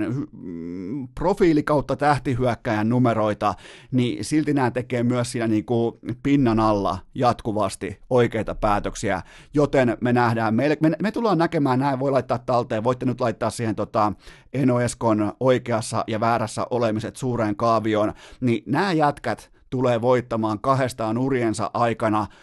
Yli neljä ja puoli Norris-trofia, Makar ja Jyts tulee voittamaan. Saa ottaa talteen yli neljä ja puoli Norris-trofia menee näille kahdelle jätkälle, koska nyt nähdään jotain hyvin, hyvin, hyvin poikkeuksellista. Ja mulla on tällä hetkellä aivan se ja sama, kumpi vie kotiinsa vuoden tulokaspalkinnon. Hei Lukast! Isoäidin kellarinörttien Excel-taulukko asialla jo vuodesta 2018. Tähän välikköön mä kuitenkin pukkaan teille pikaisen kaupallisen tiedotteen vai pitäisikö sanoa jopa kaupallisen muistilapun, jonka tarjoaa urheilukästin hyvä ystävä elisa.fi, koska mikäli sä juuri tällä hetkellä teitä on siellä monta, jotka miettii nyt kevään korvalla, että pitäisiköhän ostaa uusi kännykkä, niin muistakaa se, että vaikka sä kuinka vihaisit sun nykyistä luuria, halkoa, oikea sellainen ratakiskon pala, joka ei oikein puksuta mihinkään suuntaan, ei toimi Snapchat, chatti, ei toimi IG-live, ei tuu likejä, eikä ees pyöri TikTokin helvetin tärkeät tanssivideot, niin muistakaa silti, että teidän kännykät, jos ne on älypuhelimia, ne on täynnä oleellisia, tärkeitä, rahanarvoisia komponentteja, ja jokainen Elisan kauppa ympäri Suomen, eli nyt pitää mennä ihan paikan päälle Elisan kauppaan. Jokainen Elisan kauppa ottaa mielellään vaihdossa teidän vanhan puhelimen ja antaa siitä ihan ihan listahinnan mukaisen. Se lukee listassa ja voit siitä suoraan katsoa, että mikä on sun puhelimen vaihtoarvo. Ne kertoo sen hyvin yksikantaisesti kaupassa, mutta älkää yllättykö, mikäli summat on aika merkittävän korkeita. Siis ne ei ole mitään niinku kymppiä femmaa tonne tänne, vaan ne on ihan oikeita rahasummia, joten muistakaa se. Elisa.fi haluaa muistuttaa siitä, että, ja varsinkin nämä kivijalkakaupat, että älkää aliarvioiko teidän nykyistä puhelinta siinä mielessä, vaikkei siinä olisi ihan sitä samaa potkua, vaikkei se toimisi, vaikka siinä olisi vaikka akku sanomassa itseään irti, niin silti se koko muu koneisto, koko muu moottori, koko muu komponenttiarmeija, se on rahan arvoista, joten jos vaihatte kännykkää, kiikuttakaa se vanha puhelin Elisan kauppaan, ostakaa uusi ja nauttikaa siitä vaihtoehdosta, että saatte ihan kunnon standardin mukaisen korvauksen vaihdossa. Sun vanhasta, vaikka se olisi kuinka paska, niin ne antaa silti komean summan rahaa vaihdossa, joten ota toi korva taakse, ota toi mieleen, mikäli oot vaihtamassa kännykkää tänä keväänä. Tee se Elisan kaupassa ja nyt mennään eteenpäin. Perjantai. Kästi kaiuttimiin, triplaus käyntiin, sauna tulille, kylmä käteen ja huoli pois. Meille kaikille on melko varmasti tullut jollain tasolla elämässämme eteen sellainen tilanne, jossa joko oma tai jonkun hyvin läheisen ystävän tai tuttavan parisuhde osoittaa vääjäämättömiä tuhon merkkejä. Ne voi tulla askel kerrallaan, ne voi tulla ripaus kerrallaan, mutta ne ovat vastaan sanomattomia. Ne ovat useimmiten siinä tapauksessa, ne ovat jotakin sellaista, mitä ei vain pääse karkuun. Totta kai sä voit aina, sä voit kuluttaa kelloa, sä voit tappaa aikaa, sä voit keksiä tekosyitä, sä voit keksiä tällaisia pilvilinnan näköisiä valheita, jotta vielä jatkuisi, jotta vielä kokeiltaisi, jotta oltaisi vaikka kolmen kuukauden harkinta-ajalla, mutta jokainen varmaan ymmärtää, ymmärtää, että äh, kun se kerran on jossain selkeytimen tasolla tehty, että ei me välttämättä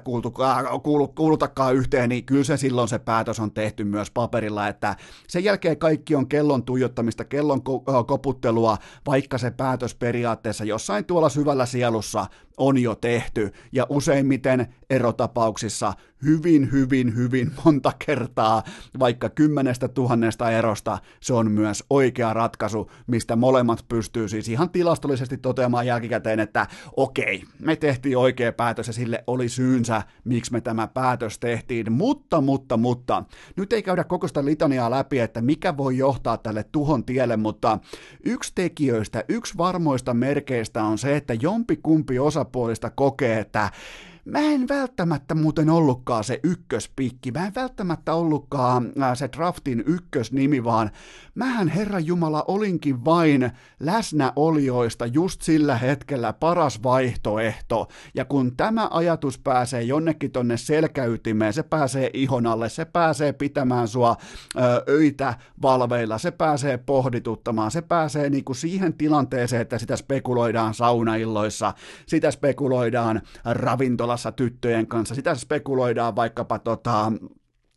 keilaradalla jätkien kanssa, mitä tahansa, niin sitten kun ollaan sillä tasolla, siitä ei ole paluuta, ja tämän kyseisen keissin, kyseisen vaihtoehdon onnistu lyömään pöytään jo kahdeksan kuukautta ennen SM Liigakauden alkua Vierumäen palloseura HCTPS, koska Iltasanomat uutisoi, että TPS tavoitteli kaikin keinoin ja jättimäisellä rahalla, sieltä ei nimittäin raha lopu, niin ne tavoitteli kärppien mestarikoutsi Mikko Mannerta, ja Manner on siinä mielessä älykäs päävalmentaja, että hän aistii, hän huomaa, hän osaa lukea varoitusmerkkejä. Jos siinä ö, lähiön, vaikka kun sä meet johonkin karateenialueelle, siinä on sellainen hazard-merkki, siinä on kaikki maailman niin kuin myrkkylajit eritelty, että älä mene tästä tai sut tuhotaan, älä mene tästä tai sun ura tuhotaan, älä mene tästä, koska tästä eteenpäin, kun sä menet tonne käärmeenpesään, niin se on myrkkyä,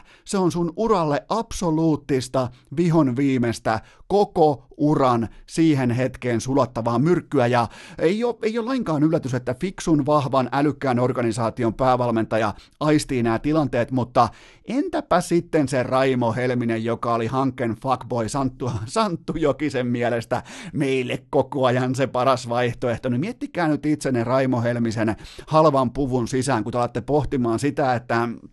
Ää, kun Helminen menee töihin, nyt sitten työt alkaa tuossa tota, toukokuun ensimmäinen päivä. Kun hän menee ekaa päivää töihin, niin, niin tota, mitäpä luulette ne pelaajat siellä kopissa, kun kaikki, koko Suomen jääkiekko tietää, että kyseessä ei nimenomaan ollut se ykkösihastus, ei se ykkösrakkaus, siinä ei ollut se ykköspikki. Tämä parisuhde on etukäteen jo tuhoon tuomittu, koska Raimo Helminen tietää, mä tiedän, tuottaja Kope tietää, sä tiedät siellä, että kyseessä ei ole ykkösvalinta, kyseessä sattuu olemaan pakkoraossa se valinta, joka oli pakko pakko tehdä, eli nyt on pakko ottaa se yhteinen asuntolaina, nyt on pakko vähän niin kuin alkaa jakaa yhteistä aikaa, on kaksi lasta asuntolainaa, on, kuulkaa, on pihatalkoot, on voi vittu kun pitää hakea lapset töistä, nyt alkaa se arki, niin mitäs arvelette tällä jo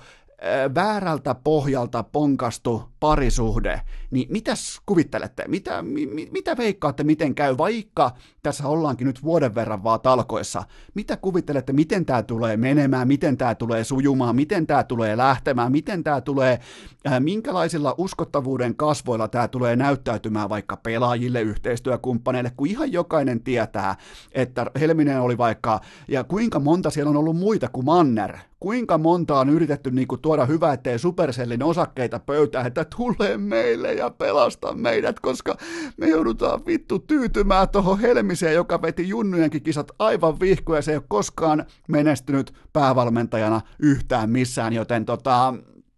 Tämä on mielenkiintoinen keissi ja parisuhteet lähtee romuttumaan pommin varmasti siitä, että jompikumpi osapuoli kokee, että okei, en mä ollutkaan se ykkösvalinta, okei, mä olinkin vaan tässä vähän niin kuin jonkinnäköinen reboundi, mä olinkin jonkinnäköinen tota, äh,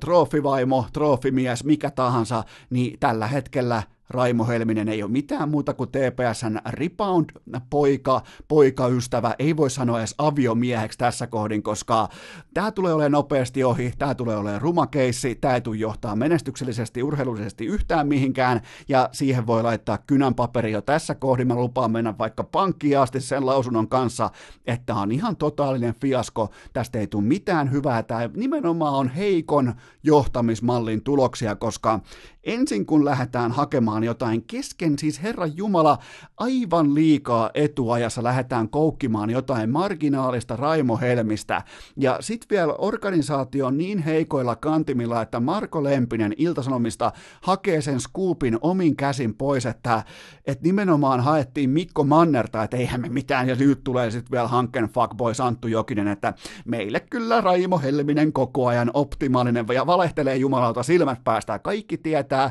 että Jokinen on kävelevä valhe ja sen tietää ihan jokainen, että Helminen on kolmos, nelos, vitos vaihtoehto TPSlle, niin ei muuta kuin sit vähän juoksutennaria jalkaa toukokuun ensimmäinen päivä ja kertomaan uskottavasti noille tota, ylipalkatuille laiskanpulskeille, sysipaskoille, eilispäivän pelaajille, että eikö aleta hommiin, voin taata, että ei aleta, tää on fiasko ja tää oli tässä. Urheilukääst! Tavoitteena hankkeen pääsykokeet, oma purjevene ja OCTPSn osakkeet. Ja nyt kun saatiin tämä Eno Eskon perjantainen parisuhden nurkkaus täyteen vauhtiin, niin jatketaan samalla retoriikalla, samalla analogialinjalla ja mitä sitten tapahtuu, kun tulee se paljon puhuttu ero? No totta kai ihmiset muuttuu siinä kohdin eläimiksi ja ne alkaa mitata sitä, että kumpi voitti eron. Se tapahtuu, vaikka sä olisit kuinka rationaalinen, sä olisit kuinka fiksu, sä olisit kuinka tahdikas, tunnollinen, ajatteleva, niin kyllä sä silti jossain sielussopukoissa sä pohdit, että kumpi meistä nyt voittaa tämän eron, ja nyt mennään erojen maailmaan, koska Teemu Ramsted lähti Saipasta,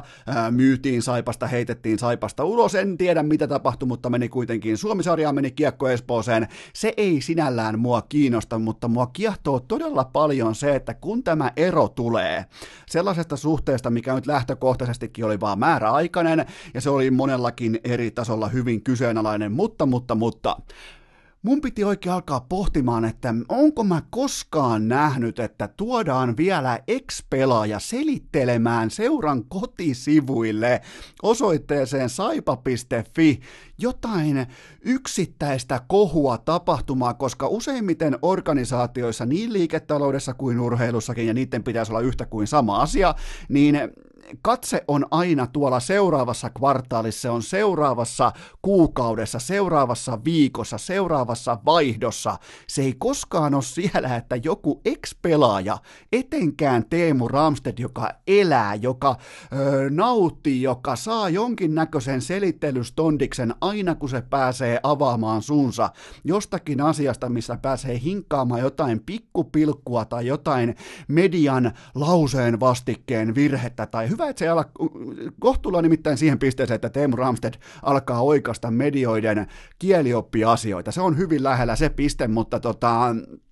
Tämä oli hämmentävä kokemus. Musta tuntui oikeasti, että mä otin jonkun, tämä oli ihan kuin joku placebo-lääke, että mä luulin, että tämä vaikuttaa mua johonkin, vaikka tässä ei oikeastaan ollutkaan mitään, mutta silti mä olin siis todella, todella hämmentynyt, että Saipa päästää ex-pelaajansa selittelemään jotain lippulappukohua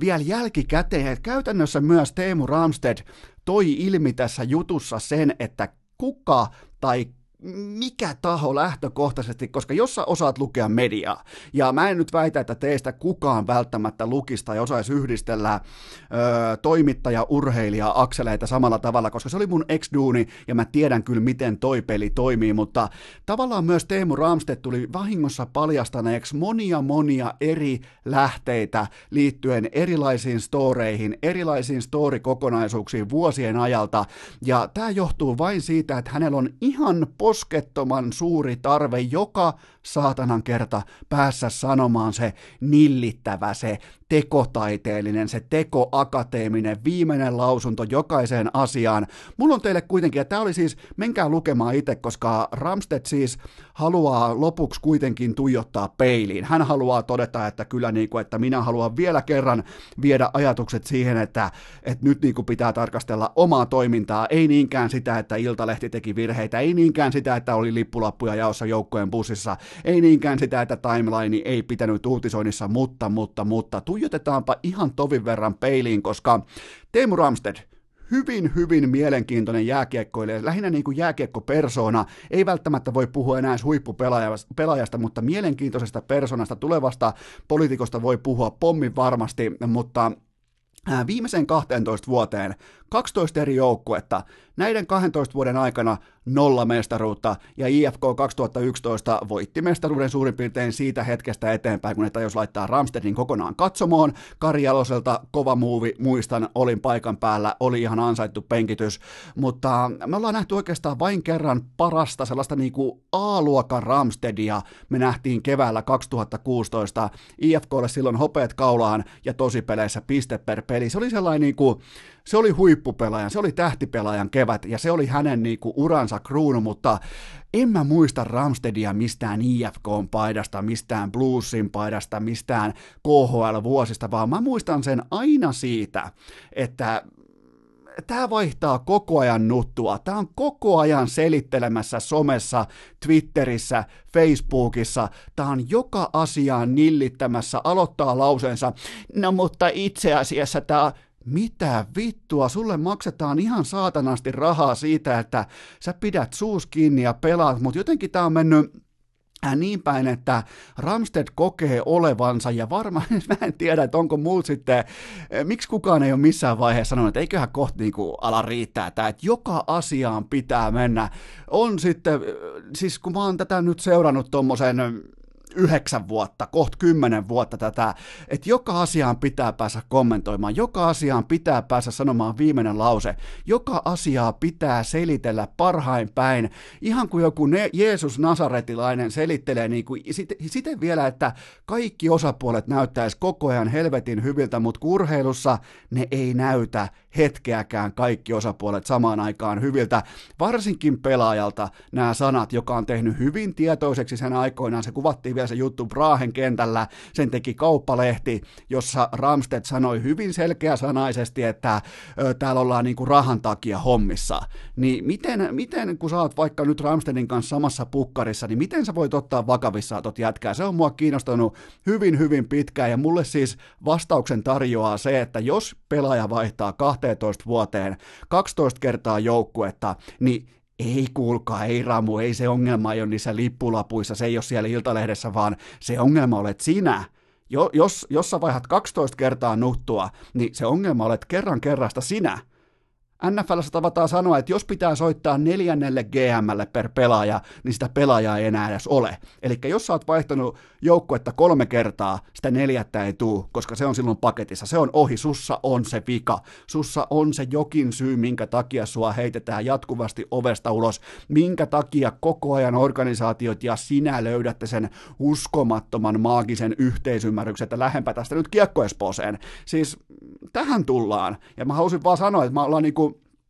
täsmälleen tarkasti sen asian tiimoilta, että mitä mä olen ja mitä mä edelleen ajattelen Teemu Ramstedista, kun mä katson häntä huippurheilijana. Mua ei kiinnosta pätkääkään se, että minkälainen on kyseessä niin kuin arki-ihminen, minkälainen kyseessä on tuleva, vaikka tulee olemaan todella var- todennäköisesti isossa roolissa suomalaisessa jääkeikossa, ei kiinnosta pätkääkään. Mua vaan kiinnostaa se, että mikä pakottava tarve hänellä on aina mennä selittelemään jokaista aihetta. Ja eikä se ole lainkaan ihme, kun mä tässä muistelen niin kuin omaa ex-elämääni ja sitä, kun tuli puhuttua vaikkapa pelaajien kanssa Teemu Ramstedista, niin, niin tota, jokainen harkittu puheenvuoro, kun aiheena on Teemu Ramsted, alkaa sellaisella vähän niin kuin spekulatiivisella silmien pyörittämisellä. Ja sun pitää, sun pitää olla se, sun, sun pitää olla jotakin, jotta sä ansaitset, ansaitset silmien pyörittämistä osakseksi, ja sitä ansaitsee Teemu Ramsted, ja sille on syynsä, minkä takia se on pelannut 12 eri joukkueessa, minkä takia se ei pysy missään, minkä takia se ei koskaan ole sellainen pelaaja, ketä äh, kukaan ajattelisi missään vaiheessa, to, tosta on muuten pakko pitää kiinni, tosta on jumalauta, toi on meidän, toi on meidän organisaation sielu ja sydän. Ei, ei. Se on selittelijä, se on tekosyyden keksiä, ja se menee vielä saipa.fi, se menee Saipan kotisivuille vielä ovesta ulos lähdön jälkeen erikseen selittelemään. Jos mä olisin Saipa, niin mä katsoisin erittäin kriittisesti itseäni peiliin tällä hetkellä, että minkä takia toi meidän ex-pelaaja, ex-työntekijä tulee selittelemään jotakin meidän organisaation sisäistä kohua erikseen nostaakseen sen saman erittäin kusenhajuisen topikin vielä kerran esille. Miettikää, heikkoa johtamista, heikkoa toimintaa, mutta tämä oli siis, Ramstedilta on ihan, se on tiedossa, että ne teot, ne selittelyt, kaikki on jo lähtökohtaisesti heikkoja, joten tota, tämä ei tullut yllätyksenä, mutta saipa, come on, pitää olla hitusen verran kovempi, pitää olla hitusen verran ammattimaisempi, eikä päästä pelaajaa, ex-pelaa, en mäkään voi tulla, mä en toki koskaan pelannut Saipassa, mutta en mäkään voi lähettää sinne jonkinnäköistä Wordin tiedostoa, että hei julkaiskaa tämä, hei laittakaa tämä ulos, että tätä mieltä mä oon asioista. Come on, ammattiurheilua, osakeyhtiöitä, pitäisi olla niinku ihan oikea työnantaja, niin sieltä tulee ex-työntekijät selittelemään asioita jälkikäteen. Ei herra Jumala, mutta tällainen on Teemu Ramsted. Urheilukääst! Aina posin kautta, eikä koskaan kenellekään, ei siis ikinä kenellekään nolla kautta vitosta. Pikaisesti käydään mainoksilla tässä kohdassa ja tämän slotin tarjoaa teille Nordic Sales Crew. Ja nyt varsinkin tarkkana te, jotka mietitte, että pitäisikö hakea kesätöitä. Ja mä varoitan teitä siitä, että älkää olko samalla asenteella liikenteessä kuin vaikka meikäläinen aikoinaan joskus ehkä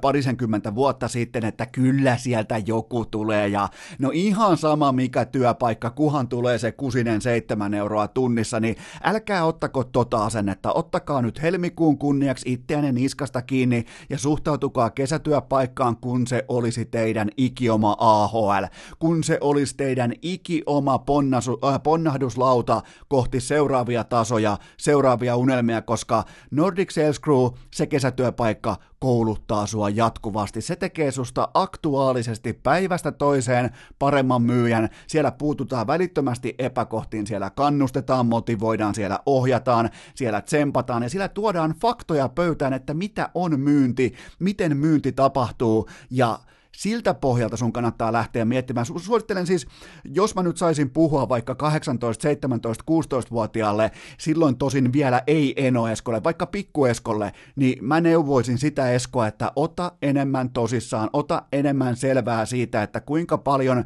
sä voit kehittyä kesätyöpaikassa, sillä on aivan helvetisti väliä, kun se on kuitenkin useimmiten kesäkuusta, sanotaan vaikka, että se on elokuun puoleen väliin, se on heinäkuun loppuun, niin kaksi kuukautta sun elämästä sä voit oppia kokonaisia uusia tärkeitä segmenttejä työelämästä, että miten se hoituu, miten se tehdään, joten ota kesätyöhaku vakavissas ja hae sitä nimenomaan Nordic Sales Crewta, koska siellä on kunnossa palkkaus, siellä on kunnossa oheistoiminnot, kuten vaikka personal trainer palvelut, siellä on kuntosalin jäsenyydet, siellä on joka lähtöä kaikkea, mutta mä nostan silti tämän keissin MVPksen, että siellä on jatkuva koulutus, jatkuva motivointi, jatkuva se, että halutaan tehdä työntekijöistä absoluuttisesti parempia. Oot sitten konkari, oot sitten kesätyöntekijä, kaikki on samalla viivalla, kaikki saa nauttia näistä samoista palveluista, joten käy hakemassa kesätöitä osoitteesta Nordic Sales Crew, eli kirjoita ton kyseisen kolmen sanan kompon vaikkapa Googleen, se antaa heti ensimmäisenä vaihtoehtona tämän oikean vaihtoehdon, ja menet sitten vain Nordic Sales Crewn, vaikkapa meikäläisen Instagramista tänään swipeaat ylöspäin ja haet töitä, jos joku sun kaveri miettii tätä samaa dilemmaa, että pitäisikö hakea, pitäisikö nyt hakea, koht niitä ei enää ole, hakekaa välittömästi, suosittele kaverille, hakekaa töitä, älkää missatko kesää. Kyse ei välttämättä ole rahasta, vaan kyse on siitä, että miten sä kannat itses, miten sä kannat itses ryhdissä, kun muut lähtee vaikka käymään jossain kesäretkellä tai on mökillä tai on, niin se on Eno Eskon vihje teille, se on Eno Eskon sellainen, niin kuin, tässä on kuitenkin jo sen verran vuosia takana, että se on sellainen asia, minkä mä haluan teille ihan oikeasti ja vilpittömästi sanoa, että älkää missatko kesätyöpaikkoja, älkää missatko kesiä. Ne nimittäin kolkuttelee ei välttämättä taloudellisesti, vaan ne kolkuttelee sitten kokemuspohjaisesti myöhemmin takaisin päin, joten hakekaa töitä ja oikea osoite on tähän Nordic Sales Crew. Urheilukääst! Yhtä uskottava kuin Arturin nyrkkeiluottelu isänsä vastaan! Onhan tässä nyt kuulkaa tietynlaista nostalgiaa ja samalla myös kevään tuoksua ilmassa, koska perjantai, urheilukäst ja mestarien liika katsaus is back. Kaikki varmasti muistaa, miten eurooppalaisen sarjajalkapallon kruununjalokivi valioliika ratkesi jo isänpäivänä. Siihen ei tarvitse oikeastaan todennäköisesti palata sanallakaan tämän kevään mitassa, koska Liverpool on aivan täysin hävyttömän ylivoimainen. Mutta, mutta, mutta, Mestarien liiga välittömästi laitettiin pitkiä puita uuniin just tasan tarkkaa sitä, mitä Tuomas Virkkunen ennakoi maanantain kästissä. Siitä jaksosta muuten on tällä hetkellä kovaa vauhtia tulossa urheilukästin historian kuunnelluin jakso, joten menkää, palatkaa vielä maanantain kästi, jos vaikka mietitte ensi viikon matseja, mietitte niitä, siellä on nimittäin ihan uskomattoman kovat neljä matchappia jälleen, niin käykää kuuntelemassa Virkkusen vierailu tasan kaksi tuntia, varatkaa evästä, varatkaa aikaa, se on mun mielestä tällä hetkellä voisi olla jopa kästin mielenkiintoisin, kattavin, on se ainakin pisin, joo, mennään tolla, on se ainakin pisin vierailu, mutta menkää vielä maanantain urheilukästiin ja hakekaa sieltä faktat, koska nyt mennään sitten ää, taas arvailuiden, mennään ennakointien, mennään pohdintojen ja mennään ennen kaikkea spekulatiiviseen maailmaan, koska on urheilukästin tästä eteenpäin perjantaisen mestarien liikakatsauksen aika. Ja Dortmund nehän voitti sitten PSGn 2-1, ja se mikä oli mielenkiintoista, niin PSGllä ei ollut mitään. Niillä ei ollut mitään tuossa ottelussa. Niillä oli se yksi topparin horjahdus, äh, liukastus, liukastumiskaatuminen, ja se johti sitten Neymarin maaliin, mutta Dortmund, kuten ennakoin, oli hyvä, ja Tämä lähtee nyt tämä ottelupari kolikon heitossa toiseen osaotteluun. Atletico Madrid voitti Liverpoolin 1-0 ja se mikä oli mielenkiintoista, niin tämä, tämä on nyt myös kolikon heitossa tämä ottelupari, mutta Liverpool ei saanut laukaustakaan kohti Tikon maalia. Mennään siihenkin kohta. Atalanta Valencia. Mä olin ihan varma, että tässä ei ole mitään nähtävää, mutta niin vaan Virkkunen oli oikeassa. Atalanta pelaa todella, todella viihdyttävää jalkapalloa, energistä, offensiivista, vailla huolta huomisesta ja 4-1 taulu, ja tämä homma Valencia vastaan on pulkassa, ja sitten vielä Tottenham Leipzig 0-1 päättyy tämä ottelu, sieltä otettiin muuten Leipzigin ylikertoimet kiinni, kuten tuli todettua keskiviikon tuossa tota Instagram story, äh, storissa, ja tämä ottelupari on paidan vaihtoja vaille valmis, koska Tottenhamilla ei ole mitään, mutta se, mikä on mielenkiintoista, kaiken kohun keskellä Manchester City on noussut suurimmaksi mestarisuosikiksi ennen Liverpoolia, ennen Barcelonaa ja ennen PSGtä, koska PSG hävisi ja Liverpool hävisi, niin täten Manchester City omasta kahden vuoden pannastaan tulevasta erittäin uskottavasta ja pelottavasta pannasta huolimatta. Ne on tällä hetkellä ää, kärkihevonen voittamaan koko paskan, mutta ne ei tule voittamaan yhtään mitään. Ei mennä kuitenkaan vielä, nyt ei ole City viikko. Nyt ei ole se viikko, kun mietitään Manchester Cityä ja sitä, että otetaan vielä tähän väliin sekin, että Pep Guardiola meni uhoamaan, että kävi mitä kävi, tipumme vaikka Leakue kakkoseen, niin minä jään ikuisesti Manchester Cityin. Mutta mä haluan kuitenkin muistuttaa teitä rakkaat kummikuntelijat siitä, että Pep Guardiola on aina valinnut absoluuttisesti kauneiten katetun pöydän jalkapallomaailmasta. Ensin Barcelona, siellä Messi omassa primissaan, ihan silkkaa tuhoa, ää, Xavi, Iniesta, kumppanit, ihan pelkkää ja silkkaa ylivoimaa ja tuhoa, ja siihen vielä Neymar sitten loppurunille. Ja sitten välittömästi heti perään Bayern Müncheniin. Siellä ollaan omassa primissaan sen kyseisen organisaation, kyseisen klubin parhaat, kautta aikojen parhaat pelaajat, Riberi, Roppen kumppanit omassa primissaan, ei siltikään Champions League mestaruutta. Ja sitten vielä haetaan nyt tämä nykyhetki, Manchester City, kukaan ei ole koskaan operoinut missään urheilussa isommalla budjetilla, isommalla hankintakapasiteetilla ja isommalla fair play-kulttuurilla kuin Manchester City, joten tota, mä en usko sekuntiakaan, jos sieltä tulee oikeasti se kova UEFan päätös, niin Pep Guardiola livistää ekasta hätäexitistä välittömästi ulos. Mutta Champions Leaguean takaisin ja nyt niiden narratiivien pariin, koska huippujalkapallo on aina täynnä tarinoita ja tällä hetkellä ykkösnarratiivi on totta kai Erling Braud Haaland, 19-vuotias norjalainen, 39 maalia 28 otteluun tällä kaudella. Dortmundissa 11 maalia seitsemään matsiin, mestarien liikan maalipörssin kärki ja nopein pelaaja koskaan yltämään 10 maalin rajapyykkiin mestarien liikassa. Okei, okay, eli nopein pelaaja ja otetaanpa nyt erikseen sen nopeus, koska siellä teki joku norjalainen TV-yhtiö pyyteetöntä duunia. Kaikille varmaan osu silmään se hetki, kun oliko Sancho lähti kuljettamaan palloa keskialueella ja Holland lähti sieltä oman boksin rajoilta suurin piirtein sellaiseen ihan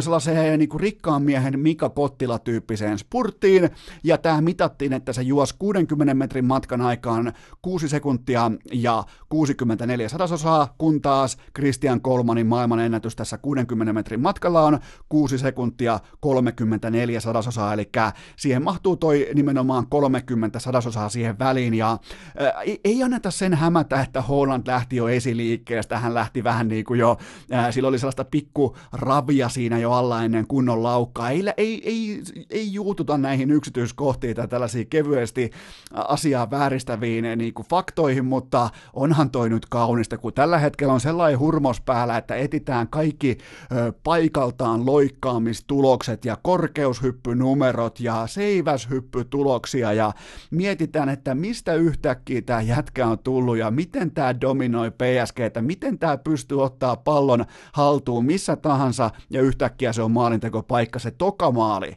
Herra Jumala sillä vasurilla, suoraan sellainen töksäytyslaukaus ilman saattoa. Pallo haltuu vasurille, kuuluu vaan töks, ja se on ylävillassa. Kukaan ei voi tehdä yhtään mitään. Nämä on näitä kerran sukupolvessa talentteja, ja Mun papereissa 194 senttisellä pelaajalla tämä on kestävää. Tämä on tota, totta kai tullaan jossain vaiheessa myös siihen tilanteeseen, että ei se nyt joka, joka matsi se ei tee sitä puolitoista maalia, mutta tämä on kestävää. Tämä ei ole mikään niinku yhden hetken ihme, koska se pystyy jatkuvasti luomaan omia tekopaikkoja. Sillä pysyy pallo täydessä vauhissa, sillä on uskomaton nopeus, sillä on uskomaton juoksufrekvenssi siihen nähden, että se on helvetin pitkä jätkä. Silloin fysiikkaa. Näittekö siinä heti ottelun alussa, kun se heittää sen PSGn toisen topparin? Hyvä, ettei niska perse otteella, kun Heinolan vanhassa Vossikassa Antila Janne nakkaa jengiä ulos, rauha hänen sielulleen, niin tota, samalla otteella heittää jengiä sivuun, Herran Jumala, ja etenee potentiaaliseen maalintekopaikkaan. Siis mm, tämä on, tää on nyt kunnon meininkiä, tämä jätkä on for real, ja tätä on, tätä, siis tämä on nyt se syy, minkä takia niin käännetään kanavia. Mä, mä sanon tässä kohdin jo sen, että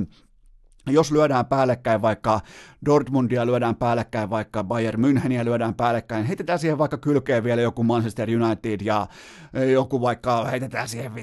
otetaan vaikka, mikä se nyt voisi olla, Juventus, niin kerran kerrasta kuluttaja tällä hetkellä valitsee nimenomaan sen ottelun, jossa pelaa tämä norjalainen ihmepoika, ja mä toivon, mulla on rahat sen puolesta, mä toivon, että en pelkästään rahojeni takia, vaan mä toivon jalkapallon, energian ja kaiken sen kiehtovuuden johdosta, mä toivon, että Dortmund tavalla tai toisella ei paskanna keskelle Shortsin lahjetta siinä toisessa osaottelussa ja pystyy täten etenemään tästä jatkoon, mutta kaksi maalia Holland, joista toinen aivan uskomaton pommi.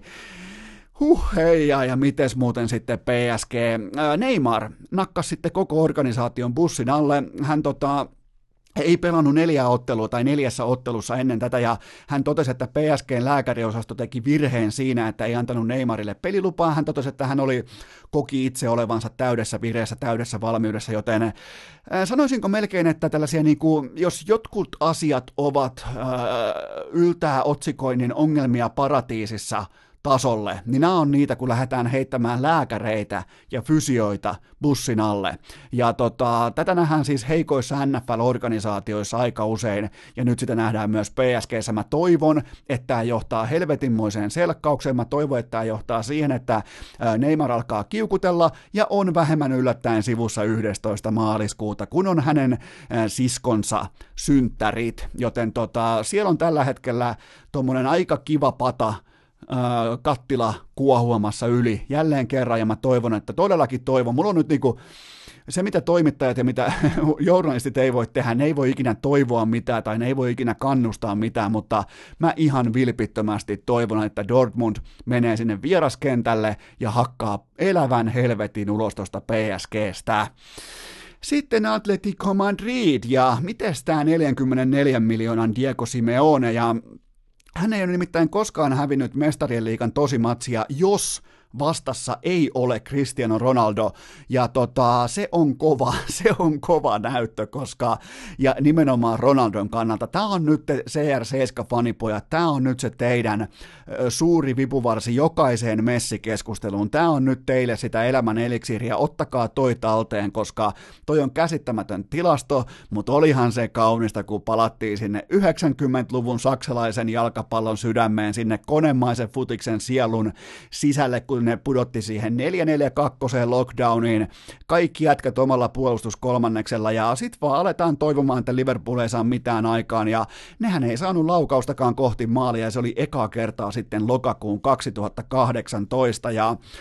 ö, suuri tarina on tällä hetkellä nimenomaan Atletico Madrid ja Simeone, mutta, mutta mä takaan teille, että tämä tarina pysyy elossa ja se on kiva, että renkaita pumpataan ja rakennetaan näitä narratiiveja, jossa pitää olla vähintään Ronaldo vastassa, että kuka saa mitään aikaan, mutta mä lupaan teille, että koskaan huippuurheilussa ei pidä tehdä sitä virhettä, että alkaa vähätellä, alkaa alimyydä suurjoukkuetta, ja Liverpool on absoluuttisesti suurjoukkue 2020, ja se hakkaa paskatulos tuosta Atletikosta sitten kotikentällään Anfieldillä.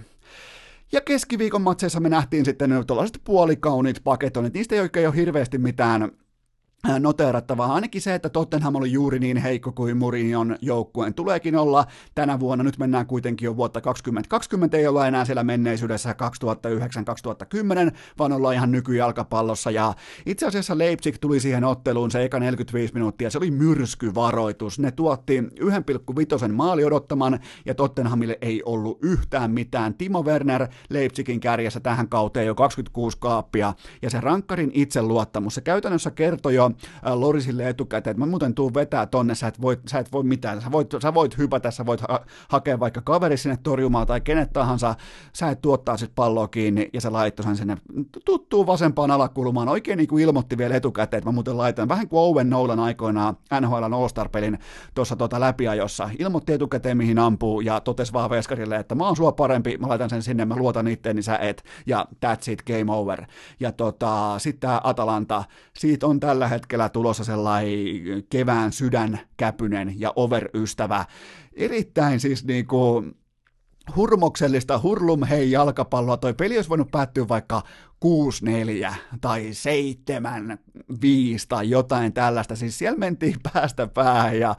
viimeisen päälle viidettä ja minä kehtasin vielä mennä epäilemään tota otteluparia, mutta onneksi mulla oli maantana Tuomas Virkkunen, joka ilmoitti, että ei, ei, ei, tämä on nimenomaan se ottelupari, jossa tulee sattumaan ja tapahtumaan ja tällä kertaa todellakin se pystyy myös tähän mainosarvoon mätsäämään omalla energiallaan, mutta tässä oli tämän perjantain urheilukästin Champions League-katsaus. Urheilukääst! Minoreista majoreihin jo vuodesta 2018. Aivan tuota pikaa viikataan tämän perjantain urheilukästin jakso Arkun puolelle eli ikuiseen lepoon, mutta sitä ennen mulla on teille hävyttömän nopea K18 tuoteinformaatio. Sen tarjoaa Coolbet. Tämä on nyt se jättimäinen viikonloppu, kun siellä on vihdoin Deontay Wilder ja Tyson Fury samassa kehässä. Ja se mikä on mielenkiintoista, niin keskiviikon kästin jälkeen globaali raha on virrannut voimakkaasti Tyson Furyn laariin, kuten mä teille ennakoin. Ihan siis äh, tällaisen Mä en väitä, että mulla olisi minkäännäköistä etkeä nyrkkeilyvedonlyöntiin. Se on ihan karu fakta. Se kannattaa useimmiten myöntää ennemmin ajoissa kuin myöhässä. Mä hyvin niin kuin fanipoikamaisen innokkaasti käsittelen nyrkkeilyä silloin, kun tulee mielenkiintoisia otteluita tai ottelijoita eteen. Ja tämä on nyt, missä kohdistuu sitten ensinnäkin ottelun kokoluokka, panokset, raskas sarja ja kumpikin ottelija. Ihan siis fantastisia erilaisia tarinoita. Käykää kuuntelemassa keskiviikon urheilukästä, mutta mä löysin teille vielä yhden pelikohteen tähän, koska mähän ilmoitin, että mä otan tähän Tyson Furyn. Se on jo merkitty lapulle, se kerroin oli 1,98. Nyt tällä hetkellä se on dropannut jo yhteen 80. Se varmaan alkaa olla, olla niillä rajoilla, että voiko Fury oikeasti olla tuommoista lyöntiautomaattia vastaan. Voiko se oikeasti olla ennakko suosikki, mutta sillä suurin piirtein kahden kertoimella mä tykkään, koska mun papereissa Fury mä annan sille vaikka 52 prosenttia voiton saumaksi, mutta jos hän voittaa, niin mä en näe, että hän pystyy lyömään Wilderia pihalle. Joten täällä on tällainen kohde kulpetilla kuin voittaa, ää, Tyson Fury voittaa tuomariäänin tai teknisellä päätöksellä. Kerroin on kaksi ja puoli. Tämä on mun papereista on melkein sama kun sä löysit Furyn voittoa ihan normaalisti, koska se on kuitenkin 12 erää, sen kunto riittää, sen nyrkkeilysilmä riittää, sen väistelykyky riittää, sen rytmi riittää, ihan kaikki riittää, sen piste, nyrkkeilytaito ja kokonaisvaltainen fundamentaalitason nyrkkeilytaito tulee riittämään siihen, että hän pystyy voittamaan perusnyrkkeilyllään Diontei Wilderin, ja nämä lauseet kuulostaa niin typeriltä, mikäli se takaheijari, se oikein lahtelaisen nakkikioskin takapommi osuu, niin silloinhan nämä kuulostaa nämä lauseet aivan idioottimaisen tyhmiltä, mutta joka tapauksessa Kulpetin, kävin tekemässä kerroinvertailua, Kulpetin nyrkkeilykertoimet tähän jättimäiseen otteluun ovat todella kilpailukykyisiä, ja koska on perjantai, niin te tiedätte, mistä on kyse. Se on triplausperjantai, eli kello 12 eteenpäin alkaa Kulpetin huippusuosittu triplauskampanja. Se tuskin tarvitsee enempää tuoteinformaatiota osakseen, ja kaikki lisäinfo Kulpetin sivustolta, kaikki maailman markkinatoppikertoimet Kulpetin sivustolta. Muistakaa kilpailuttaa, älkää uskoko kenenkään puheita, katsokaa itse, menkää vaikka Odds-portaaliin ja katsotte, että aha, toi tarjoaa tommosta, toi tarjoaa tommosta, mitäs toi tarjoaa, ja etsikää parasta hintalappua, te teette sitä ihan normiarjessa, niin älkää nöyrtykö kertoimissa ottamaan yhtään heikompia vastaan, ettikää markkinatoppeja, ettikää parasta hintalappua, koska mä kertaan vielä kerran, se on ainoa tapa jäädä voitolle. Se on erittäin kovaksi hiottu älykäs kone, joka on sua vastassa,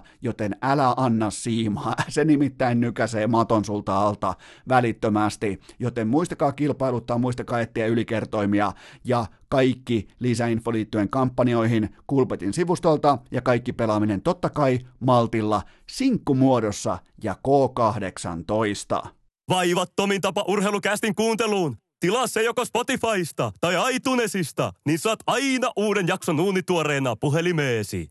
Ja tähän tapaan me ollaan laukattu vähintään Hollandin jopa Mika Kottila-tyyppisellä askeleella urheilukästin perjantai-jakson viimeiseen satamaan, viimeiseen segmenttiin, ja nyt alkaa lopun rundown, mutta vasta sen jälkeen, kun mä totean teille, että mikäli tällä viikolla just sua on miellyttänyt edes yksi sivulauseen, sivulauseen, sivulause, niin suosittele urheilukästiä yhdelle ystävälle, ei kahdelle, ei kolmelle, ei tarvitse sanoa enää, että minkä takia asia on näin, mutta jos et ole tykännyt yhdestä yhdestäkään segmentistä, niin hylkää koko urheilukästi, koska mä en ole silloin, minä ja tuottaja Kobe, me ei olla silloin ansaittu sun aikaa, koska aika on todellakin se kaikista arvokkain assetti meille kaikille, joten jos ei ole yhtään hyvää segmenttiä, jos vaikka Virkkunen ei miellyttänyt, jos ei ollut hyvä keskiviikon jakso, niin älä suosittele kenellekään ja älä myöskään itse kuuntele, koska jokainen menetetty kuuntelija on paras mahdollinen tehokkain kritiikki. Muistakaa aina se, että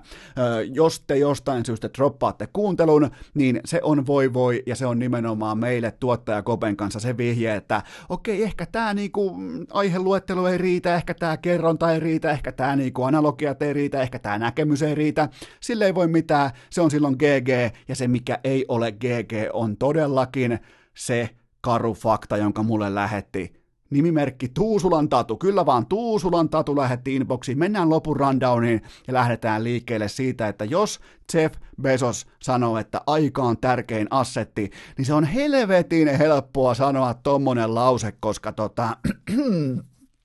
silloin 130 miljardia dollaria rahaa, ei miljoonaa, vaan miljardia dollaria rahaa, joten tota, ää, Tuusulan Tatu teki laskelman mulle inboxiin, ja jos ajanlaskun alusta alkaen ää, tienaat seitsemän tonnia joka ikinen päivä, joka, joka helvetin päivä tienaat seitsemän tonnia, niin sulla on rahaa tällä hetkellä 123 miljardia dollaria, ja sä et sittenkään vielä, vaikka sä olisit Herran Jumala itse se Jeesus, ja tekisit bänkkiä seitsemän tonnia päivässä, niin Besos olisi sua rikkaampi vielä silläkin hetkellä, Herran Jumala. Toivottavasti mulla olisi joskus joku sellainen asia,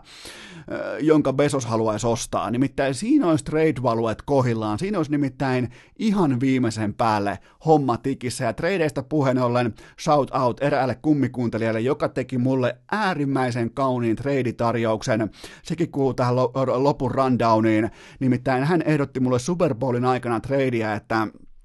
jos mä tuon hänelle Miamista Patrick Mahomesin äh, ton virallisen Super Bowl-paidan, ei siis Gamewornia, ei siis niinku, en mene sinne koppikäytävää kysymään, että hei Pate, pistäkö nämä minulle paijan, vaan ehdotti, että jos tuon sen äh, virallisen Super Bowl-version Kansas City Chiefsin paidasta numero 15, niin hän tuo mulle omalta Colorado-reissultaan Rane Rantasen paidan, ja nyt on trade tehty, joten hänelle, hän ei välttämättä halua nimeään sanotuksi, niin hänelle kuitenkin jätti ensimmäinen urheilukästin äh, tota, erittäin arvostettu ja himoittu äh, paitatreidien korkein kunnia pinssi, joten tota, kovaa paskaa, kovaa toimintaa. Jeff Bezos 130 miljardia. Ei muuten hirveästi tarvitse treidailla paitoja varmaan. Tota, voi ostaa koko sen, onko se nyt Adidas tekee NHL-paidat, voi ostaa koko Adidaksen Naikin ja Applea ei pysty ostamaan. Köyhä, köyhä. No niin, hyvä. Mennään lopun rundowniin, nimittäin mulla on uusi F1-suosikkikuski, ja hän on Daniel Ricciardo-niminen herrasmies. Hän nimittäin ajaa ilmeisesti koko tämän kauden Kobe Bryant ky- kypärässä, ja sehän oli välittömästi selkeä merkki siitä, että siinä mennään kohti voittoa, ja nyt mun pitää alkaa selvittämään, että missä tallissa ja millä menestysodotuksilla hän ajaa. On muuten kohtalaisen seksikäs nimi Daniel Ricciardo, mutta oli hienosti tehty niinku purppuran Tarinanen Kobe Bryantin ää, tällainen niin kuin violettikypärä, korjaan violetti, ei purppura, koska mä aina käännän sanan purple, mä käännän sen tota, purppuraksi ja se on silloin mennyt ihan vihkoon, niin kuin ylipäätään koko urheilukästi. On vihkotuote, se on menossa vihkoon, se on vihko ja vihkossa ollaan, joten tota, ää, violetti kypärä todella hieno, siinä on se Black Mamba vähän niin kuin sävyjä ja sitten siinä lukee se KB24, todella todella hieno, joten tota, Daniel Ricciardo tästä hetkestä eteenpäin urheilukästin kummikuski, mitä tulee F1-maailmaan, ja Räikkösen Kimi oli sitten ainoa F1 ryhmäkuvassa, joka meni hymyilemään. Miettikää, Räikkösen Kimi täältä Suomesta. Useimmiten se on ollut toisinpäin nimittäin, että Kimi mököttää, kaikki muut hymyilee, eli onko nyt niin kuin käänteisuniversumi vihdoin kaapannut koko F1 ja autourheilumaailman, kun lähtee oikein miettimään. Kyllä se varmaan on, koska tota, jos Räikkönen on ainoa, jota hymyilyttää, niin tuota, asiat ei voi silloin olla ihan täysin oikeassa marssijärjestyksessä, mutta en se. Easy for ends, ends. Me muuten oltiin tota ulkojäillä vielä viimeistä kertaa tuossa viikko sitten ja itse asiassa tasan viikko sitten ja mentiin pukkariin sitten matsin jälkeen, jossa muuten paino ratkaisu matsi paras kolmesta maalista tai kolmesta maalista poikki, niin ujot 2 plus 1 siihen ratkaisumatsiin. Jouhkimainen syöttää, Seppänen tekee, siinä on aikamoin tutkapari kasassa, mutta ja jos Jarmo Kekäläinen kuuntelet, niin ollaan molemmat tuollaisella about niin kuin puolentoista miljoonan korvauksella tulossa Kolumbukseen tarvittaessa pelaamaan, mutta tota, ei mennä kuitenkaan niihin omiin tilastoihin, koska niiden luettelu olisi ehkä vähän jopa tähän kohtaan tarpeetonta ylimielistä, vähän sellaista Ramstedt-tyyppistä selittelyä, mutta en se. Niin yksi pikkupoika siellä kopissa alkoi laulamaan, äh, kun jouhki epäili, kun se halusi tietää, että mikä on nyt mun mystinen uusi hieno ulkojääpaita, ja se arvasi, että no nyt varmaan tulee sitten joku ensin pelipaita, vaikka mulla oli tietenkin metonkuhtujen numero 20 määttä, niin tota,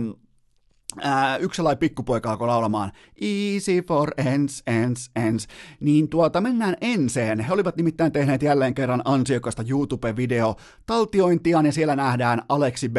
ja Vasikka Aerialin hyytävän jäätävä kohtaaminen. Se oli vähän kuin Jeesuksen ja Juudaksen pakollinen ö, kättelysessio pitkän perjantain aamuna. Siinä ei nimittäin, voi laittaa tämän Instagramiin tämän videon, se on nimittäin lähetetty mulle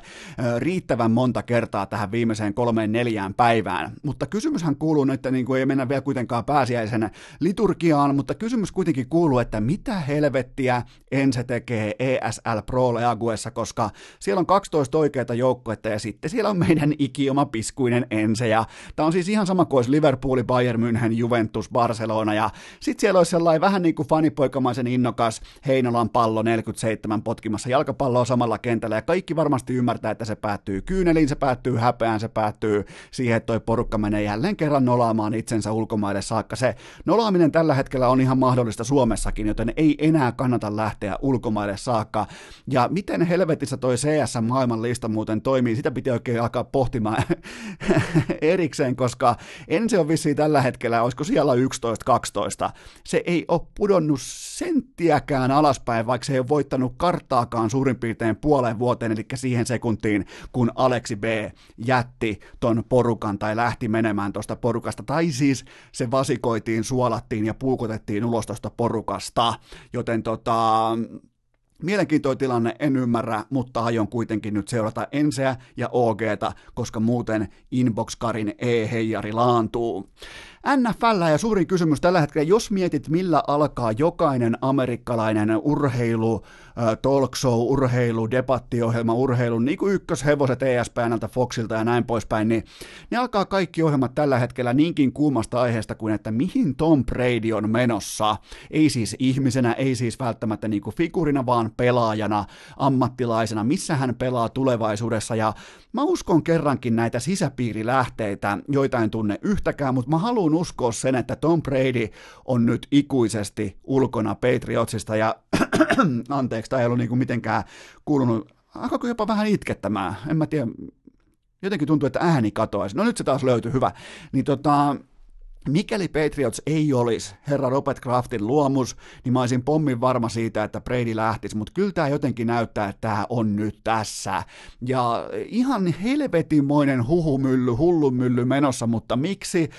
Kun kuitenkin niin kuin kyseessä on ikäloppu QB, ikäloppu pelirakentaja, joka astui viime kaudella vääjäämättä jyrkänteeltä alas, eikä ole kiipeämässä. Tämä ei ole mikään Batman, tämä ei ole mikään Dark Knight Rises, se ei tuu sieltä kuilusta enää omin voimin enää mitenkään ylös. Kyseessä on 42-vuotias pelirakentaja, joka ei esittänyt viime kaudella A yhtään, B mitään, joten tota, mä en ymmärrä, että totta, totta, totta kai mä ymmärrän, että mistä media elää, mä ymmärrän, että miksi kyseessä, kun kyseessä on Tom Brady, mutta jos hänet niin kuin laittaa pakkaa vakuumiin nämä tilastot, nämä saavutukset just viimeiseltä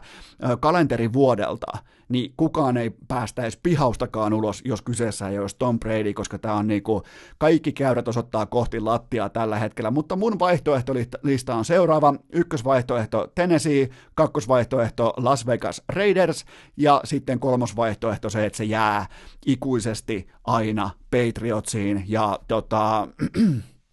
se mikä on tällä hetkellä mä jopa vähän otaksun, että Bill Belichick laittaa ton homman jäihin. Et se on nyt joko sitten Brady tai Belichick, mutta saadaan hyvää draamaa, saadaan todella hyvää draamaa, ja onhan se ihan käsittämätöntä, että lajissa, jossa ei voi syntyä dynastiaa, on siis, jos joku on laji, niin se on, tai niin kuin kattojärjestö, se on NFL, koska se on niin kova se palkkakatto, se systeemi, draftisysteemi on niin ankara, sä et voi rakentaa dynastiaa, ja Brady on rakentanut niitä kaksi, joten joskus se on loputtava, ja se loppu nyt. Tyson Fury meni sitten pressitilaisuuteen äh, Las Vegas Golden Knightsin uljaassa hienossa toppatakissa huppu päässä ja hän tietää kyllä, mistä Las Vegasilaista yleisöä kannattaa kutitella, koska äh, Golden Knights on siellä todella, todella, todella aidosti suosittu. Ei mikään wannabe suosittu, vaan aidosti suosittu, siis liittyen nimenomaan tähän, kun se joukkue syntyi sillä hetkellä, kun ne sadat, sadat ihmiset kuoli siinä joukkoammunnassa, joten sen symbolinen arvo kantaa sitä tavallaan niin kuin koko nevadalaista mm, sielun elämästä kulttuuria, sitä, että ollaan jostakin yhteisestä asiasta ollaan ylpeitä ja välittömästi sitten Golden Knights vastasi siihen huutoon, mitä kansa aikoinaan esitti, joten tota, Tyson Fury tiesi, että mistä naruista kannattaa vetää, ja olihan se vitsi, olihan se niinku se mikrofonin droppaus nyt kerran. Siis mä oon jopa varma, että se tulee vaikuttamaan Deontay Wilderin psyykkeeseen. Se, että Tyson Fury meni ilmoittamaan, että sä oot tällä hetkellä kolmanneksi paras raskaan sarjan nyrkkeilijä maailmassa, ja sitten toi alkaa toi Wilder, kun silleen niin kuin oikein Alabaman pojalle ei oikein niin kuin peruskoulun matematiikka pyöri päässä, se alkaa miettiä, että mitä toi nyt höti, öpiseen, kuka, kuka, ketkä on nyt parhaita, niin, niin tota,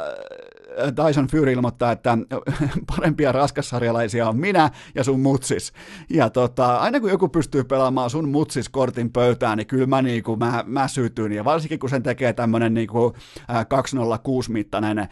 tota, brittiläinen omalla tyylillään sieltä jostain hupun sisältä, niin kyllä nyt on niinku, taas gamein paras trash talkeri tota, is back voimakkaasti. Ja käydään vielä ne harjoittelumetodit, koska osa pahotti suorastaan mielensä, että mä en ottanut keskiviikon nyrkkiä nyrkkeilyosiossa kantaa siihen, että miten Tyson Fury on sanonut, että hän harjoittelee. Okei, tämä käytiin jo läpi, mutta hän sanoi silloin aikaisemmin jo, että hän pumppaa hanskaan, eli vetää rukkaseen seitsemän kertaa päivässä, jotta pystyy pitämään testoarvot korkealla. Ja nyt hän sanoi sitten vielä kylkeä, että miten olet niinku kehittänyt omaa iskun vastaanottokykyä ja niinku niskaa ja kaikkea tätä, niin hän sanoi, että tulee riittävästi ja tuntuvasti nuoltua pillua, mutta tota, tämä on siis tätä, millä Fury haluaa, millä tahansa keinoin haluaa siirtää fokuksen, koska sitten kun kaikki tulee yllättymään siitä, että sitten kun se itse matsi alkaa, niin kaikki tämä sirkus hevonpaska loppuu ja nähdään huippuottelija, fiksu, tällainen niin kuin nyrkkeilysilmän oikein niin kuin ydinedustaja, jopa vähän ehkä voi olla paikoin kuivahko, vähän sellainen varmisteleva, älykäs, tahdikas, niin se haluaa koko ajan niin kuin enemmän enemmän, että se pesukone ottaa kierroksia, kierroksia, kierroksia, jotta se hull, fokus olisi hullun myllyssä ja siitä, että nyt tähän jotenkin niin kuin harkitsematon tai sekopäinen Tyson Fury. Ei tulla näkemään, tulla näkemään. Fiksu, älykäs, tahdikas, oikein niin kuin ottelusuunnitelmaltaan älykäs Tyson Fury, joka tulee myös tämän matsin voittamaan.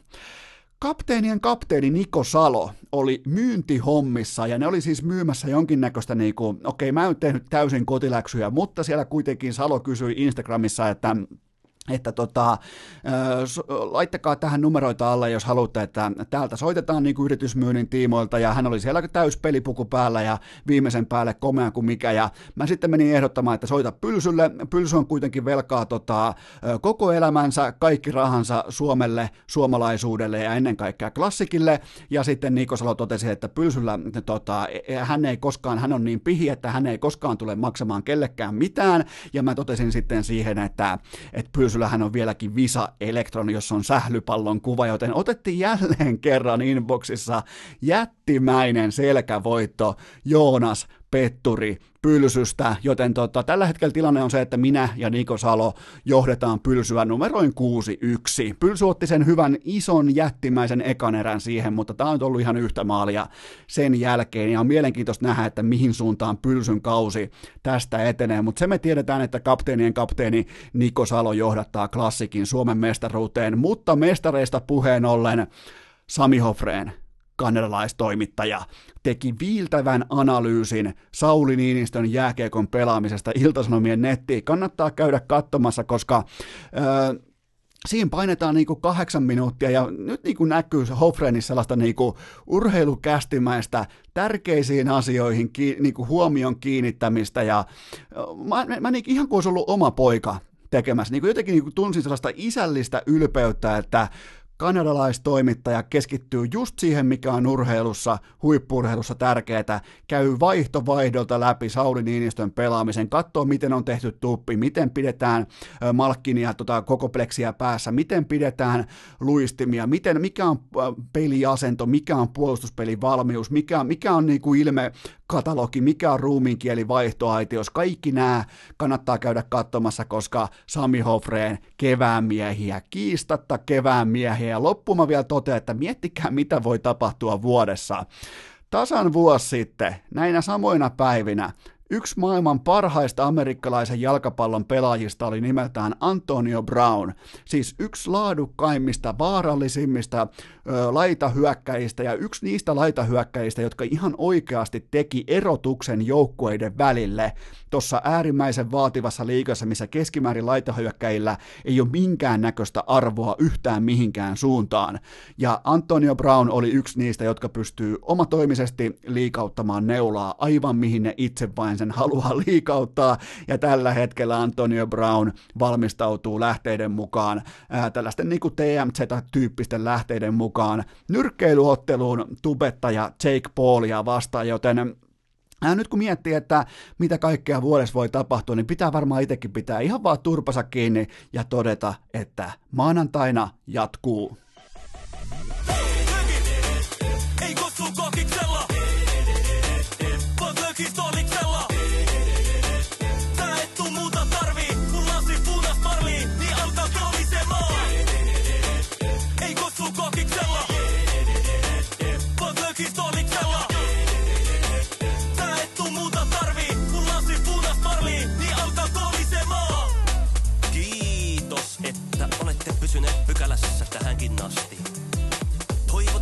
Kaikki tervetulleeksi myös jatkossa. Muistakaa nauttia elämästä arjen vastoinkäymisistä huolimatta. Allekirjoittanut kiittää ja kuittaa. Peliä. Oliko tämä jo tässä?